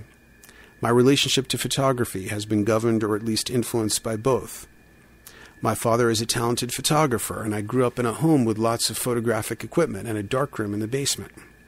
Especially between the ages of 12 and 16, photography predominated as creative expression. When I was 20, just after graduating from college, uh, I guess I referred to the story, a large carousel tray containing my very best color slides was stolen or somehow disappeared unaccountably. This taking away was a negative inspiration and caused me to leave photography aside for more than 20 years, except on a very casual, informal basis. During that time, I still took some photos, mostly during wilderness expeditions and other travels, but I used amateurish cameras. During the spring of 1996, I was a volunteer living at a Navajo reservation near Big Mountain, Arizona. We were helping the family of a Navajo medicine man, myself and some friends, uh, trying to stay on their land despite the machinations of the Peabody Coal Company, etc. One day we were laying irrigation dirt, drip lines out in the extremely hot sun, and the word optical began to recur in my mind with an uncanny insistence. Optical, optical, optical. It occurred in my mind as a numinous object, dense with many layers of meaning, a power word. And I, I would see these associated images too when I would hear the word and kind of explode in my mind. For years following that afternoon, this word repeated itself occasionally. It always felt like someone out of my field of vision was bringing a vibrating tuning fork to my ear whenever it happened. There are many other layers of meaning to this, which I won't go into here, and which I am still unfolding. But one effect of this unexpected occurrence was that I became much more interested in photography again. The following spring, of 97, I guess, so I was camping out in the mountains of Santa Fe with my friend Daniel. We were working on an ecological project, and both the beauty of Santa Fe and the large photography library that is in Santa Fe were inspiring my increased interest in photography. I left our camp. I left our campsite with Daniel Uh, we had to get something from his truck, and when we returned, I saw that I had carelessly left my camera, not a very good one, but the only one I had, sitting on a picnic table where anyone could have taken it. No one had, but Daniel, whose nickname and turntablism performance name is Elf, told me that for someone so interested in photography, I should have a better camera. That was the last thing said between us as I got on my mountain bike to head down into Santa Fe, a thrilling all downhill ride with spectacular views. He was taking the truck down, but it was more fun for me to ride the bike down. Three or four minutes later, I was speeding down mountainous switchbacks and happened to notice a mud covered lead foil film bag lying on the side of the road, just a, a fragment of an image as I was going past it really fast. In the pre 9 11 era, you could put your film in these bags so that airport x ray machines would not affect them. I already had one, and this was all muddy and filthy, but something made me go back and, and like lose all that downward momentum on my bicycle and like turn around and go back. Just an inner prompting. There have been many synchronicities and things coming up about photography that it seemed like this was a stone that had to be turned over.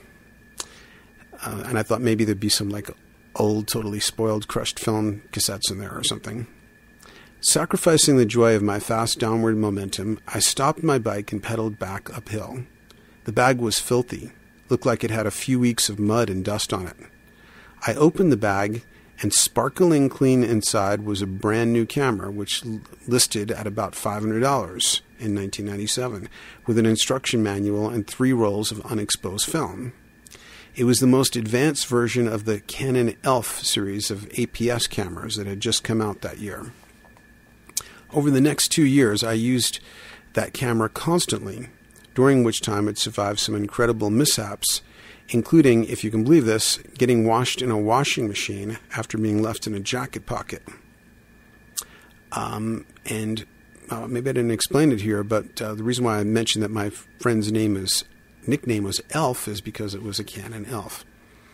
I dried the Elf out by putting some of those little packets of silica gel that come with vitamins and in shoeboxes, etc., inside of its case and wrapped it in a Ziploc bag. 24 hours later, it was working again.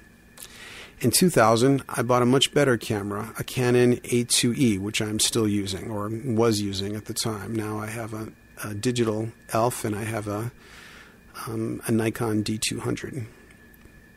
There were a couple of accessories for this camera I really wanted, but I had already exceeded my camera budget.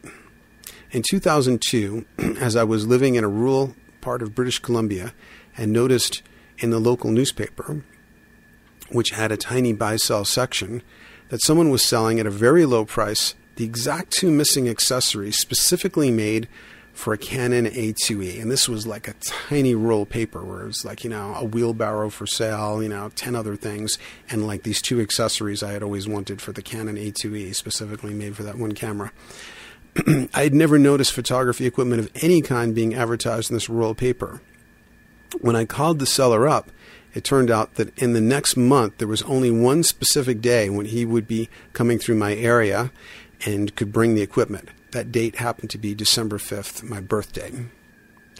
Of course, I recognize this as a synchronicity supporting my photography, but my reaction was slightly ambivalent.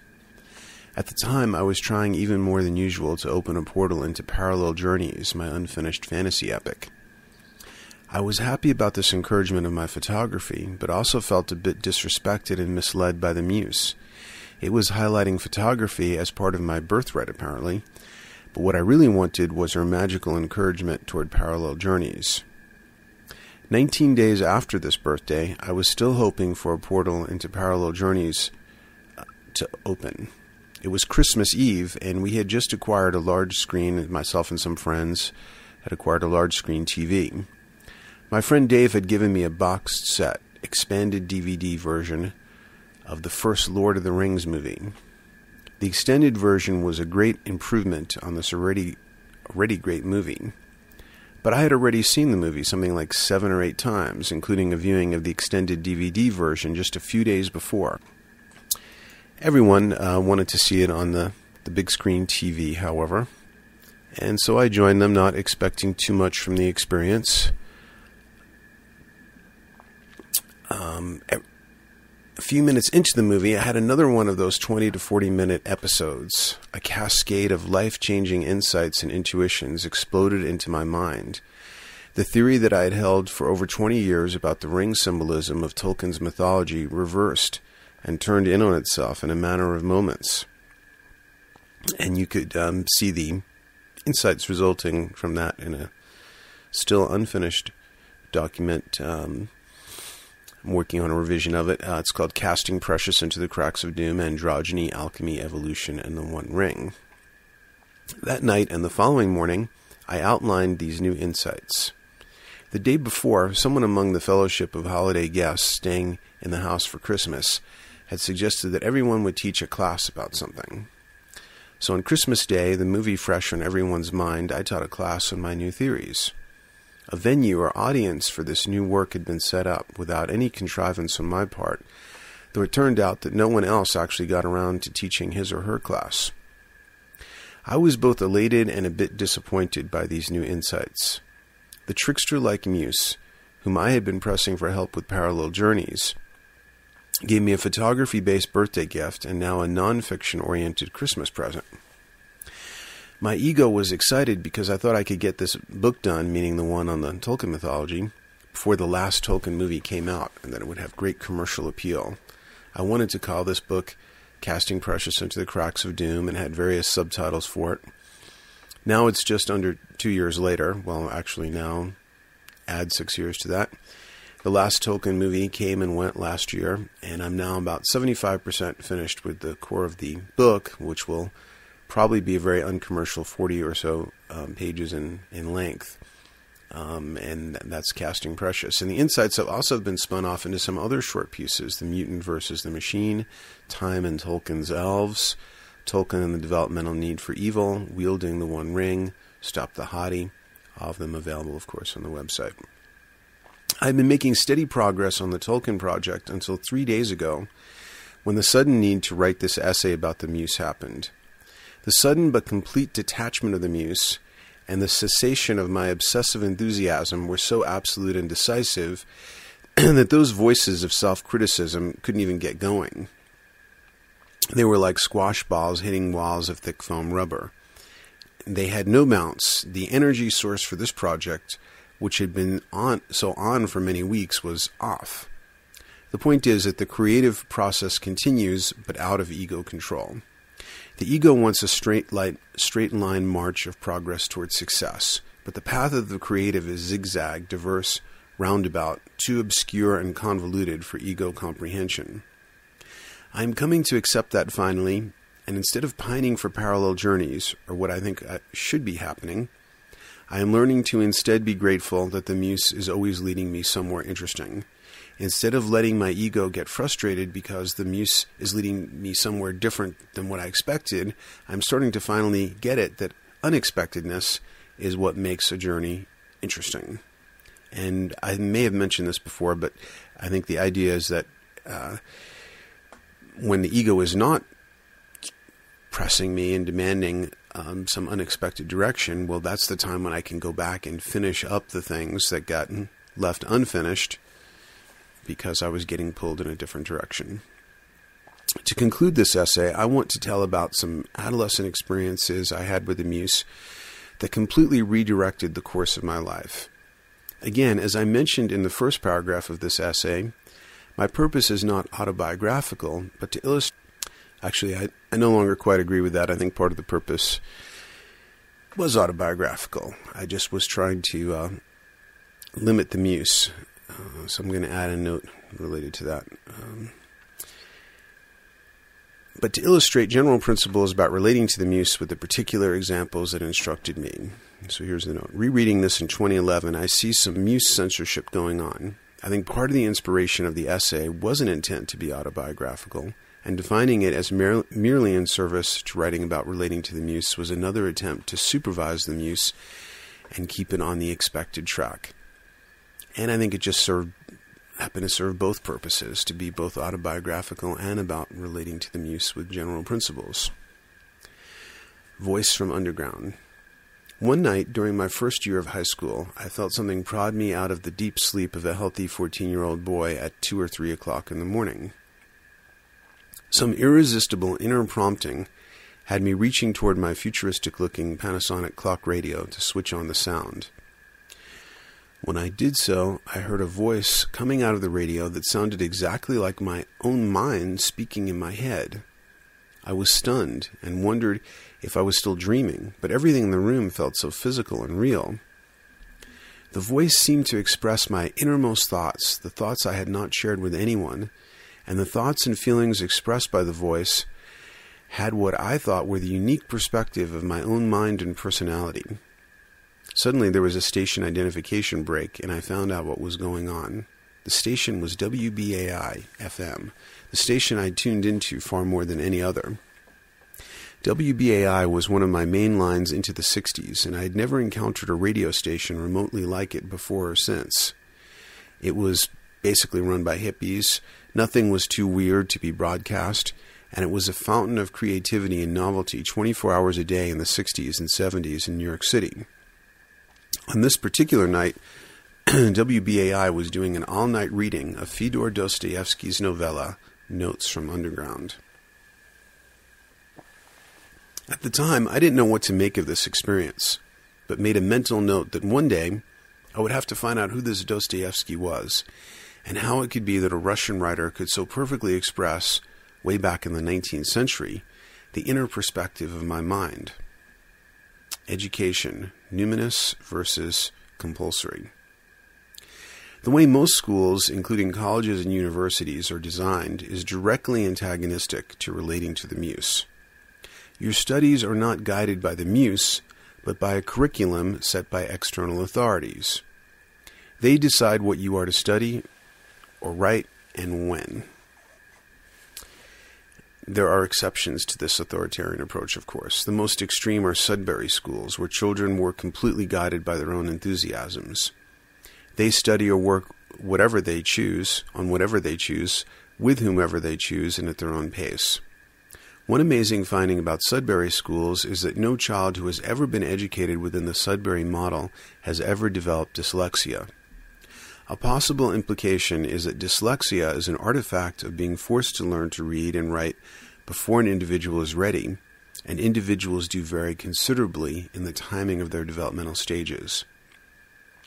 Societies tend to love one size fits all standardization, and our society in particular loves the efficiency of the assembly line. now, by the way, I don't, I didn't write it here, but there is a, a flaw I came to realize in the Sudbury model developmentally and that is that um, it, it's an ideal kind of environment for self actualized, uh, self initiating learners. It would have been great for me. It would have been great for many of my friends and lots of people I can think of. However, there's another type of person, and many of whom I taught in my teaching career, who really needs more structure to come from the outside, who just does not have that inner momentum uh, to thrive in an environment like that. Because the Sudbury model didn't recognize that, and like all models, thought it was ideal for all persons, um, they had a lot of trouble with sort of juvenile delinquent types who would just kind of run amok in in such a um, a liberal, um, permissive environment. For more related thoughts on education, see my article, Crossing the Great Stream Education in the Evolving Self, published by Holistic Education Review and posted with their permission on the website. My education had been completely driven by external curricula until my third year of college when I was 19 years old. Having taken care of my required courses, I discovered there was something called the College Scholars Program, where you could propose your own topic of study and, under the loose supervision of an advisor, could pursue your own research and write a dissertation that would be read by an interdisciplinary committee of professors, who would also cross examine you on the subject and grade you. Finally, after preschool, elementary, junior high, high school, and two years of college, I was going to be allowed to follow my own creative enthusiasm.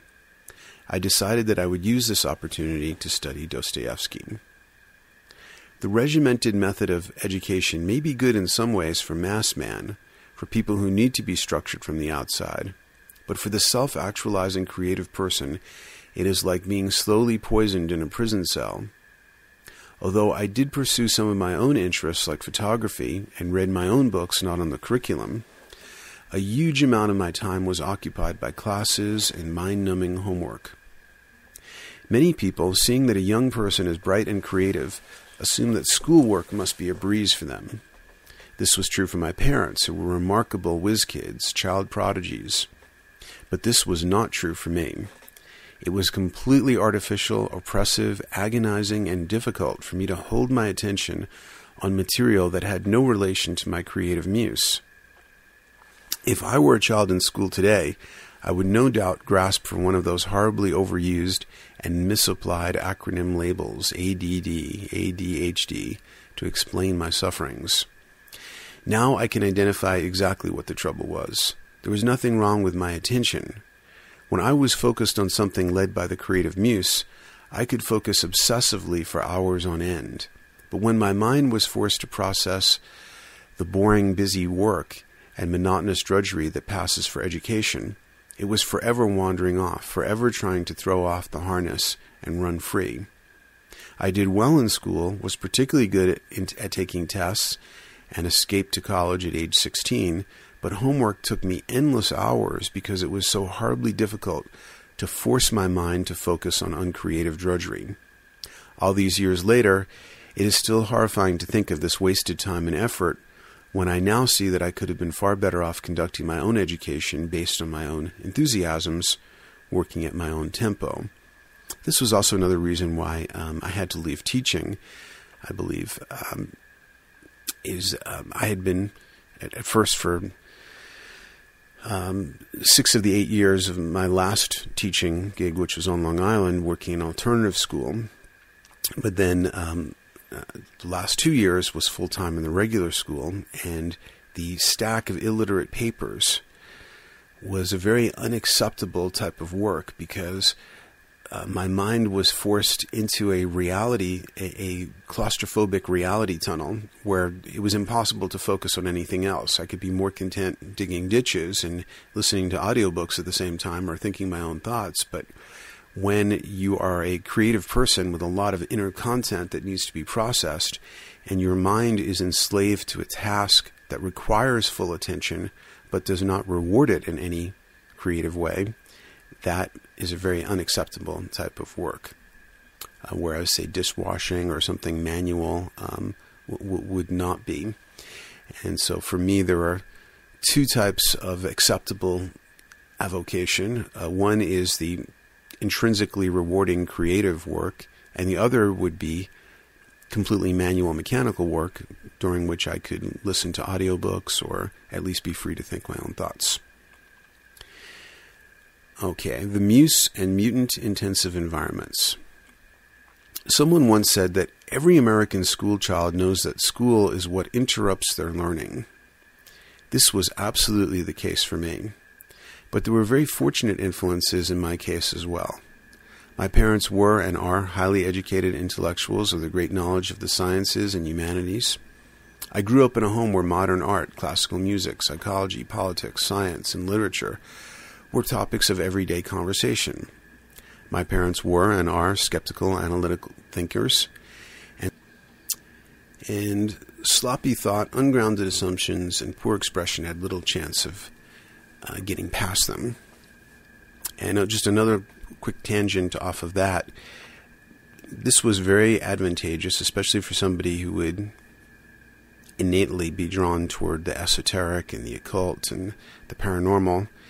Um, my mom, when she was a graduate student at the University of Pennsylvania in psychology, uh, was one of those persons who evaluated peer reviewed studies and that kind of thing and knew a lot about statistics and probability. My dad also was very steeped in science and but especially my mom who when she evaluated all these different studies and particularly medical studies, she found that every study or scientific experiment that she evaluated was major had major flaws in its methodology and particularly medical experiments.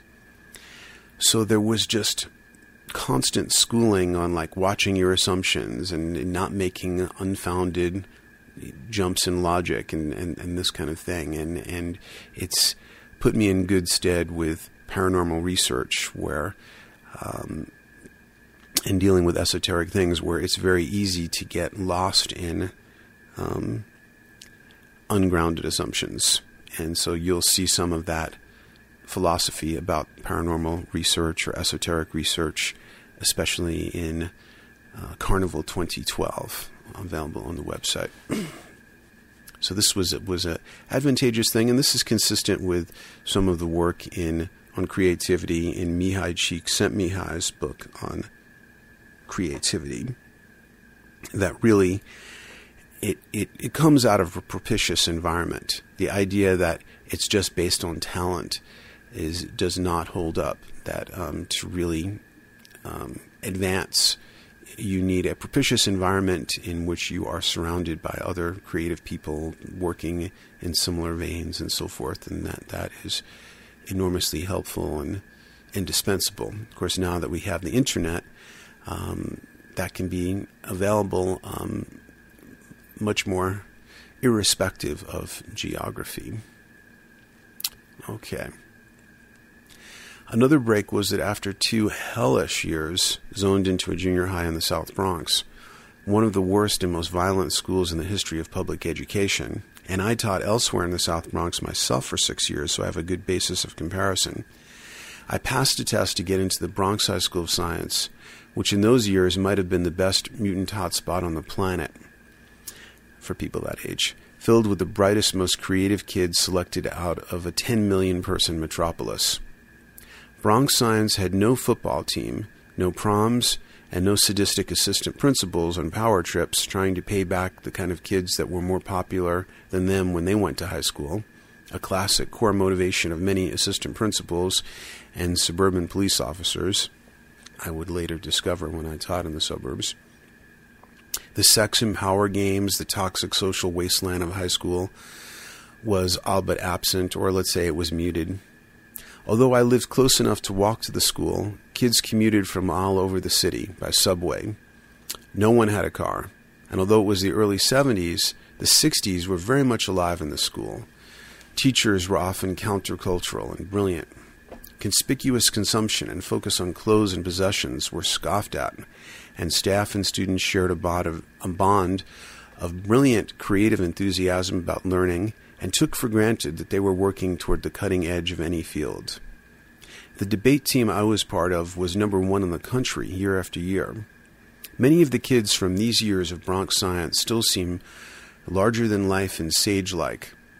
I remember witnessing a conversation between some of the varsity debaters about whether debate competition was ethical because weren't we wishing misfortune on our opponents?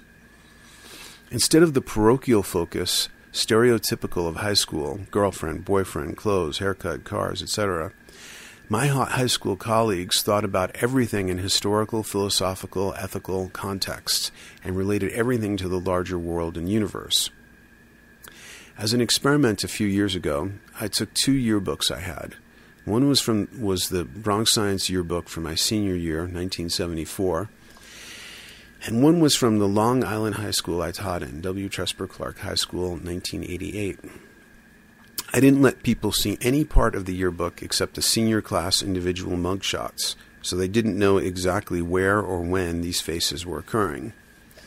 Although Clarke was a significantly above average American high school, the difference in the two groups of pictures was astounding to everyone who saw them. The Bronx Science kids were described as looking so interesting, as, as such characters with highly individual quirks and brilliant talents, while the Long Island High School kids had, had faces and hairstyles that seemed so commonplace and uniform, the image is blurred in your mind as generic high school stock. The point of this is not an excess of school loyalty to sell you on the Bronx science of the early 70s, but to illustrate a central principle for relating to the muse. When they asked Timothy Leary when he was dying what was the single most important thing he wanted to communicate to others while at the edge of the grave, he said, Be careful about where you film the movie of your life. As they, as they say in retail, the three most important factors are location, location, location. At my present age, the best location is mostly solitude, but especially when you are developing your creativity, it is crucial to locate yourself around other creative, free thinking mutants. The human environment, the minds that you are sharing space with, is a factor that can never be underestimated. Much creative work is done by self actualized people in isolation, but many creative movements come out of collaborative alliances, hermetic circles of gifted mutants synergizing and inspiring each other. A good example is Impressionism, which changed the way we saw color and form forever. This movement arose from a small group of friends and painters who were intimately involved with each other. Monet was apparently the leading personality and genius of this group, but he was nourished by the group energy as much as the others. Although at this more self actualized age I work mostly in isolation, I live in Boulder, Colorado, a mutant hotspot, where I feel myself in a field of creative, active, healthy, vital, happening energy. But I would say, probably even more, I live in the environment of electronic communications and communicate with other people via phone, Skype, internet, Facebook, whatever. Fellowship versus solitude. Today, geograph- geographic location is partly, not entirely, mitigated by the non locality of cyberspace, but there is still something to be said for the creative inspiration of live 3D non virtual contact with other creative people. On the other hand, people are also the greatest distraction for the creative person. So much social contact is stereotyped, mechanical, and low intensity.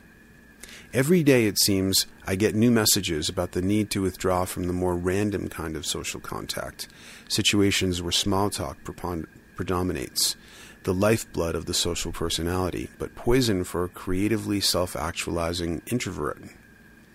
People differ in their ability to shut out distractions, and some say that a heightened sensitivity to distractions is a sign of neurological deficit. Neuro, my, at least my mom has told me that.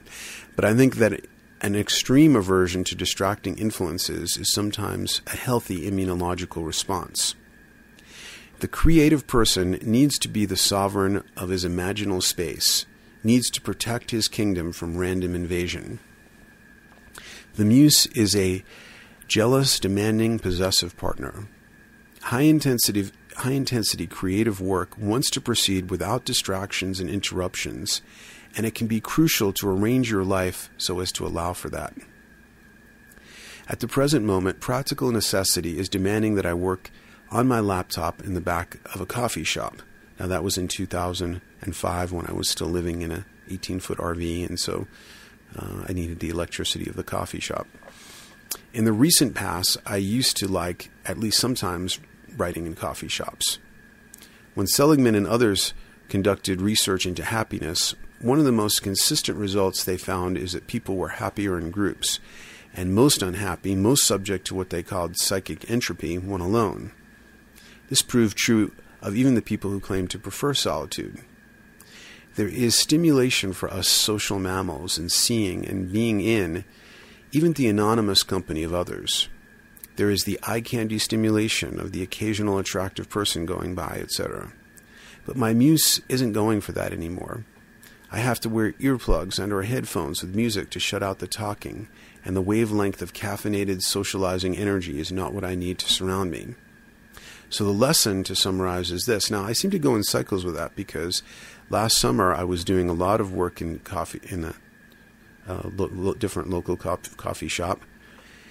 Now, you know, last time I tried it, I lasted about five minutes, and, and uh, maybe it's because it's the winter.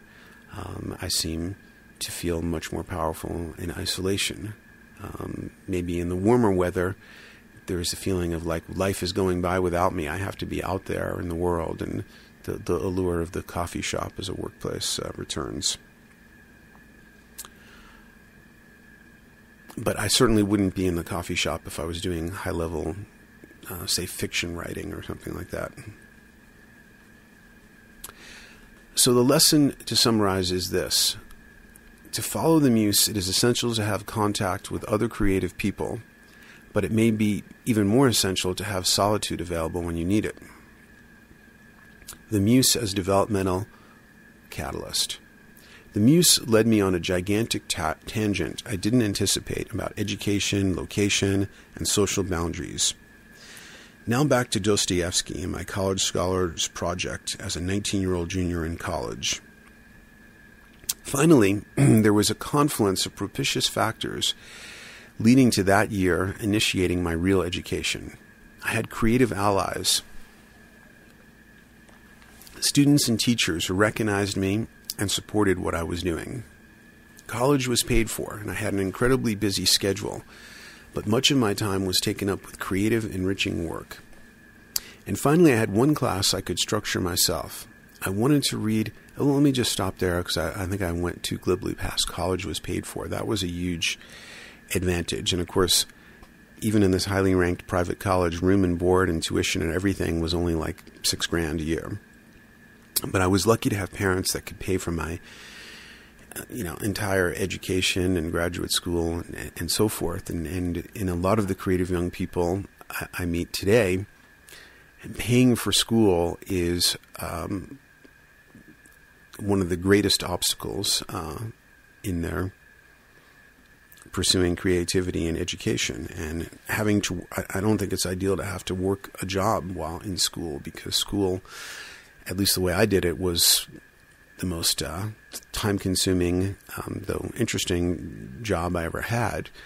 Um, so I think it's very unfortunate that we our society has lots of money for uh, Wall Street bonuses and so forth but uh, does not provide enough in the way of scholarships and funding to young people who want an education and are forced to either work jobs and or come out of their education hopelessly mired in debt and so forth. So this is a huge uh, social cultural theme going on right now that I don't want to just pass over. Okay. Um, College was paid for, and I had an incredibly busy schedule, but much of my time was taken up with creative, enriching work. And finally, I had one class I could I could structure myself. I wanted to read Dostoevsky. I was following the path of the numinous, and I wanted to find out more about the voice that was coming out of the radio. But I didn't fully realize that yet. My original proposal was that I would write about Dostoevsky's St. Petersburg a city that attracted both his fascination and loathing. Because it was one of the first cities to be completely pre planned, Dostoevsky saw it as an artificial world, a landscape of the soulless ego. This was a perfectly intriguing subject, but it was not where the muse wanted me to go, ultimately. Fairly soon into the project, I came to realize that what was really numinous, what I really had to investigate, was why that voice in the radio sounded like the inside of my own mind. So, as I came to read Dostoevsky, I found that I felt something in common with a number of essential characters, not just the man from Underground, but also Raskolnikov in Crime and Punishment and a few others. I had only taken one psychology course, the introductory survey course that everybody takes, Psych 101, but I had I was starting to discover that my mind was psychologically oriented and that I seem to have psychological intuitions and thinking without having been trained in it. My mother was a psychologist for 44 years, uh, so I did grow up hearing and overhearing some psychology, but much of my insight seemed to come from the inside.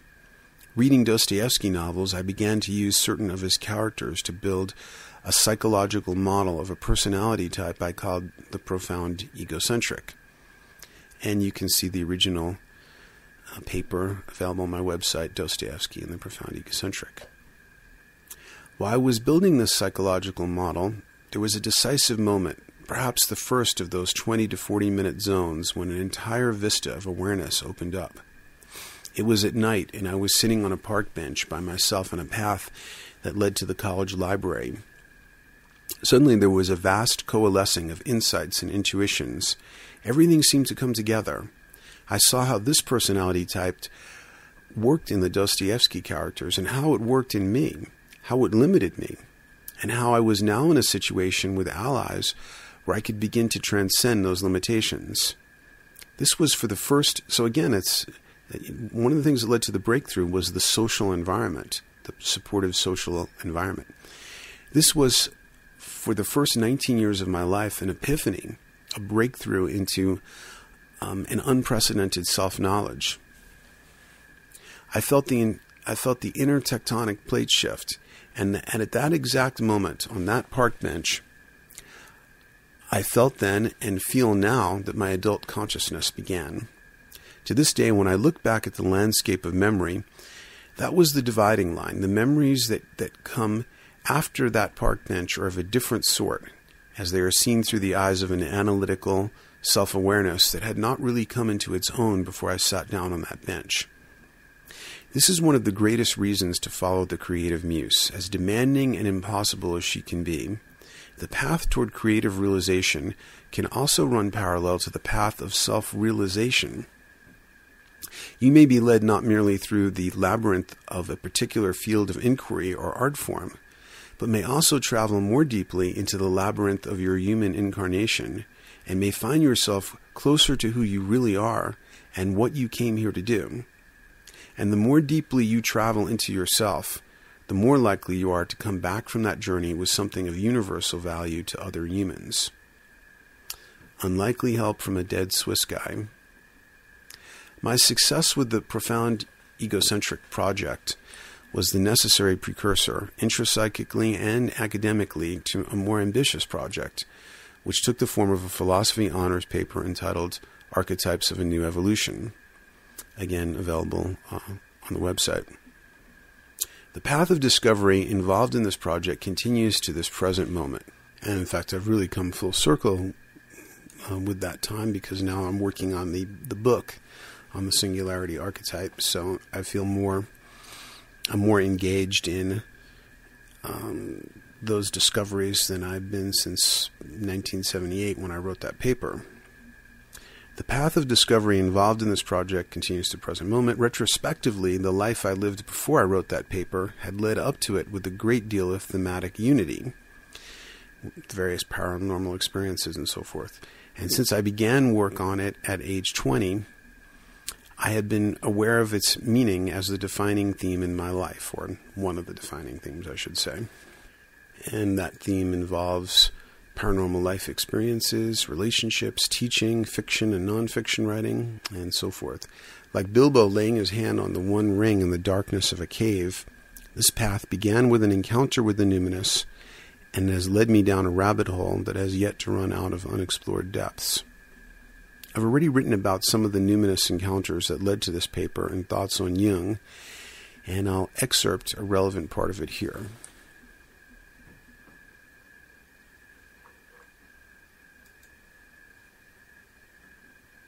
Actually, I'm going to change that to an excerpt from uh, the book version that I think uh, probably tells the story better. Uh, now that I've introduced the singularity archetype, um, which I had just done in the book, I tell the story of how I encountered the singularity archetype for the first time in the external world. This encounter should not be viewed as an autobiographical tangent so much as a case history of what an ongoing relationship with this archetype looks like. It was 1969 or 1970, and I was 12 or 13 years old. It was a summer afternoon, and I was sitting in the tiny breakfast room, an annex to the kitchen of my family home in the Bronx, watching black and white television.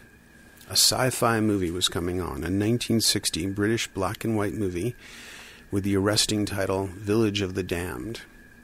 I'm pretty sure my dad was sitting behind me and that he also watched the movie. Nothing I had ever seen on television was so mesmerizing. The story and the serious and intelligent tone of the film were magnetic for me. As the film opens, UFOs are detected in the upper atmosphere of the Earth. At the same time, in a few populated locations on Earth, perfectly circular areas of a mile or two across, all the human inhabitants fall unconscious for 24 hours. Those who weren't on motorcycles or operating dangerous machinery awaken from their unconsciousness disoriented but healthy. We see the anomaly from the perspective of this one English village, Midwich, that undergoes the phenomenon. After the anomaly occurs, life goes back to relative uh, normality. A few weeks later, however, the village doctor notices another anomaly. All the females in the village, including virgins and other sexually inactive women, have become pregnant. These anomalous pregnancies come to term more rapidly than normal okay, maybe this is more of a tangent than I wanted, but I'm going to go with it. About 50 exceptionally healthy babies are born, and with unusual speed, they grow into children who have large golden eyes and platinum blonde hair. These children are exceptionally intelligent, are telepathically aware of each other, and have paranormal abilities. More about the film later. Although I didn't share this with my dad or with anyone, the film left me stunned and shaken. It was a life changing encounter, and the experience had a religious intensity. It was like this film came from inside of me. I felt the core of my being vibrate, and I knew that something of the greatest significance had occurred. Nothing that I had ever seen or heard before in the outer world struck certain of the deepest and most hidden parts of my being as this film had. I felt the stir of destiny like a field of crackling electricity all around me. How did they know? Where had this film come from? I guess this is a good description of the encounter with Animinus. Village of the Damned was my first encounter with a full blown expression of the singularity archetype in the outer world. I had already had a few shattering paranormal experiences, one of which involved a brush with death. And you can see um, Mutant Convergence uh, document on the website for the details of that uh, paranormal experience. I was also immersed, even at, at 12, in, in books about parapsychology, UFO, and UFOs and other paranormal phenomenon.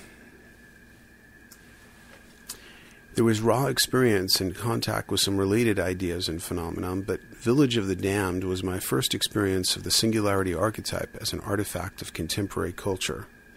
It was also expressed in one of the most potent carriers of mythology ever created, the movie. A few months ago, and this was written in the summer of 2010, somewhere there were many other 12 year olds wearing 3D glasses, having an experience of religious intensity watching the movie Avatar. When I was 13 years old, there was a life changing revelation about the nearly fatal paranormal experience which had occurred when I was 10 years old. The revelation had spiritual dimensions and filled me with a sense of the profound meaningfulness and high stakes of life. And I get into that also in Mutant Nexus. The next year, when I was 14, some more key anomalous experiences occurred. A second encounter with the singularity archetype, expressed in potent mythological form, occurred when I was a student at the Bronx High School of Science. This time, the medium was a science fiction novel, Arthur C. Clarke's masterpiece, Childhood's End. My battered paperback copy of Childhood's End was like a ball of light glowing in my hands. Besides the content, what was most disturbing was that somehow what I thought were my most creative and original uh, science fiction ideas, ideas that I expected to write about one day, had somehow shown up in this tattered paperback. I flipped back to the copyright page, 1953. This book was written four years before I was born. How could such a thing be possible? This was probably the year I encountered Clarke's other masterpiece, 2001, his visionary collaboration with Stanley Kubrick that brought the singularity archetype to the big screen with cutting edge industrial light and magic special effects. Although the film came out in 1968, I probably first saw it as a revival in 1971. But that's a guess. Another key anomaly um, occurred during my 14th year, though it will not be clear until later why it was directly related to the singularity archetype. I felt something prod me out of the deep sleep. I'm redescribing this incident, but I think it uh, I think it'll be warranted. Out of the deep sleep of a healthy 14 year old boy at 2 or 3 o'clock in the morning, some irresistible inner prompting had me reaching toward the futuristic looking Panasonic clock radio to switch on the sound. When I did so, I heard a voice coming out of the radio that sounded exactly like my own mind speaking in my head. I was stunned, and I wondered if I was still dreaming, but everything in the room felt so physical and real the voice seemed to express my most innermost thoughts, the thoughts I had not shared with anyone. The th- um, and the thoughts and feelings expressed by the voice had what I thought were the unique perspective of my own mind and personality. Suddenly, there was a station identification break, and I found out what was going on. The station was WBAI FM, the station I tuned into far more than any other. The WBAI of the 60s and 70s was unlike any radio station that has ever existed before or since. Referred to in a New York Times Magazine piece as an anarchist circus, one station manager was jailed in protest, and the staff, in protest at sweeping proposed changes of another station manager, seized the studio facilities, then located in a deconsecrated church, as well as the transmitter located atop the Empire State Building. That was a uh, Wikipedia. Tuning into WBAI at random, I could find almost anything going on, and some of it was mind blowing. For example, there was a popular show by, run by hilariously militant lesbians. Males were not even permitted to call the show, but they did anyway, and always to tell the militants how much they loved and supported them. In return, the, lesbi- the lesbians showered them with verbal abuse. Well, don't you worry your pretty little head about it, they would say as they hung up on the male callers. As we'll see with this and many other examples, a source of cultural novelty is also likely to be a source for strange and sometimes synchronistic encounters with the singularity archetype. And it's also a source of inspiration for the creative muse to be in such an atmosphere. Some of the stranger radio shows of that era of New York City played an almost internet like role in informing me about strange subjects. The most significant of these was the famous Long John Nebel all night radio show, a magnet for all subjects paranormal related, uh, paranormal related, and the forerunner of Art Bell and the Coast to Coast AM franchise. I pulled many all nighters during my high school years, experimenting with photography in our basement darkroom while listening to reports of the bizarre and anomalous on the radio. After the WBAI radio um, station identification break, I found out that what seemed like telepathic radio was actually an all night live reading from Dostoevsky's haunting novella, Notes from Underground. When I was 19 and a junior in college, I had the f- first chance of my academic career to do some independent research. I'd always meant to find out who this Dostoevsky guy was and how he seemed to be able to write in a way that uncannily evoked the inner contents of my mind. And forgive some of the repetition, I think there's enough new stuff here to warrant it. As with the other encounters, Dostoevsky novels were cases of the firewall supposed to exist between inner and outer blurring out in a wide open portal. And that's a point of connection with the muse, because when you're inspired by the muse, there tends to be that blurring of inner outer going on. And there has to be if you're going to be working with a medium, which is something, an artifact in the outer world, in which you're going to blur with your inner content. Thinking about the psychology of Dostoevsky characters while sitting on a bench at night in a quiet part of the college campus, I crossed a developmental horizon and experienced the beginning of my adult consciousness. It was such a decisive change that memories before and after that moment have a decidedly different quality as my fundamental level of self awareness transformed. The threshold occurred as a cascade of insights which revealed a psychological model and type that characterized myself and many of Dostoevsky's key characters. I called this type the profound egocentric, but had no idea how it connected to my other obsessions related to the singularity archetype. Having successfully, I thought, penetrated the Dostoevsky anomaly in the last semester of my senior year at college, I just turned 20, I set out to understand the strange, uncanny significance I sensed in Village of the Damned and Childhood's End.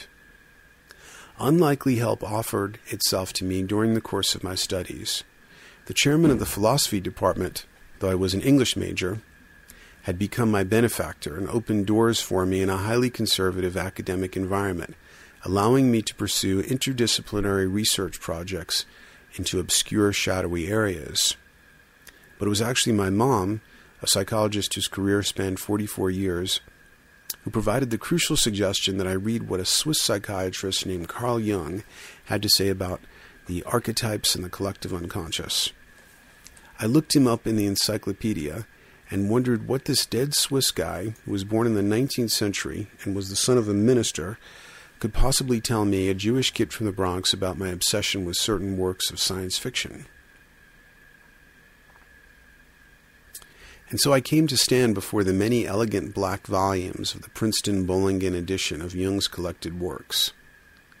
I scanned the index volume for a few minutes and came across a late work, Flying Saucers, a modern myth of things seen in the sky, published when I was a few months old. That was a bit of a shock, as UFOs were a major part of the fantasies in my esoteric research.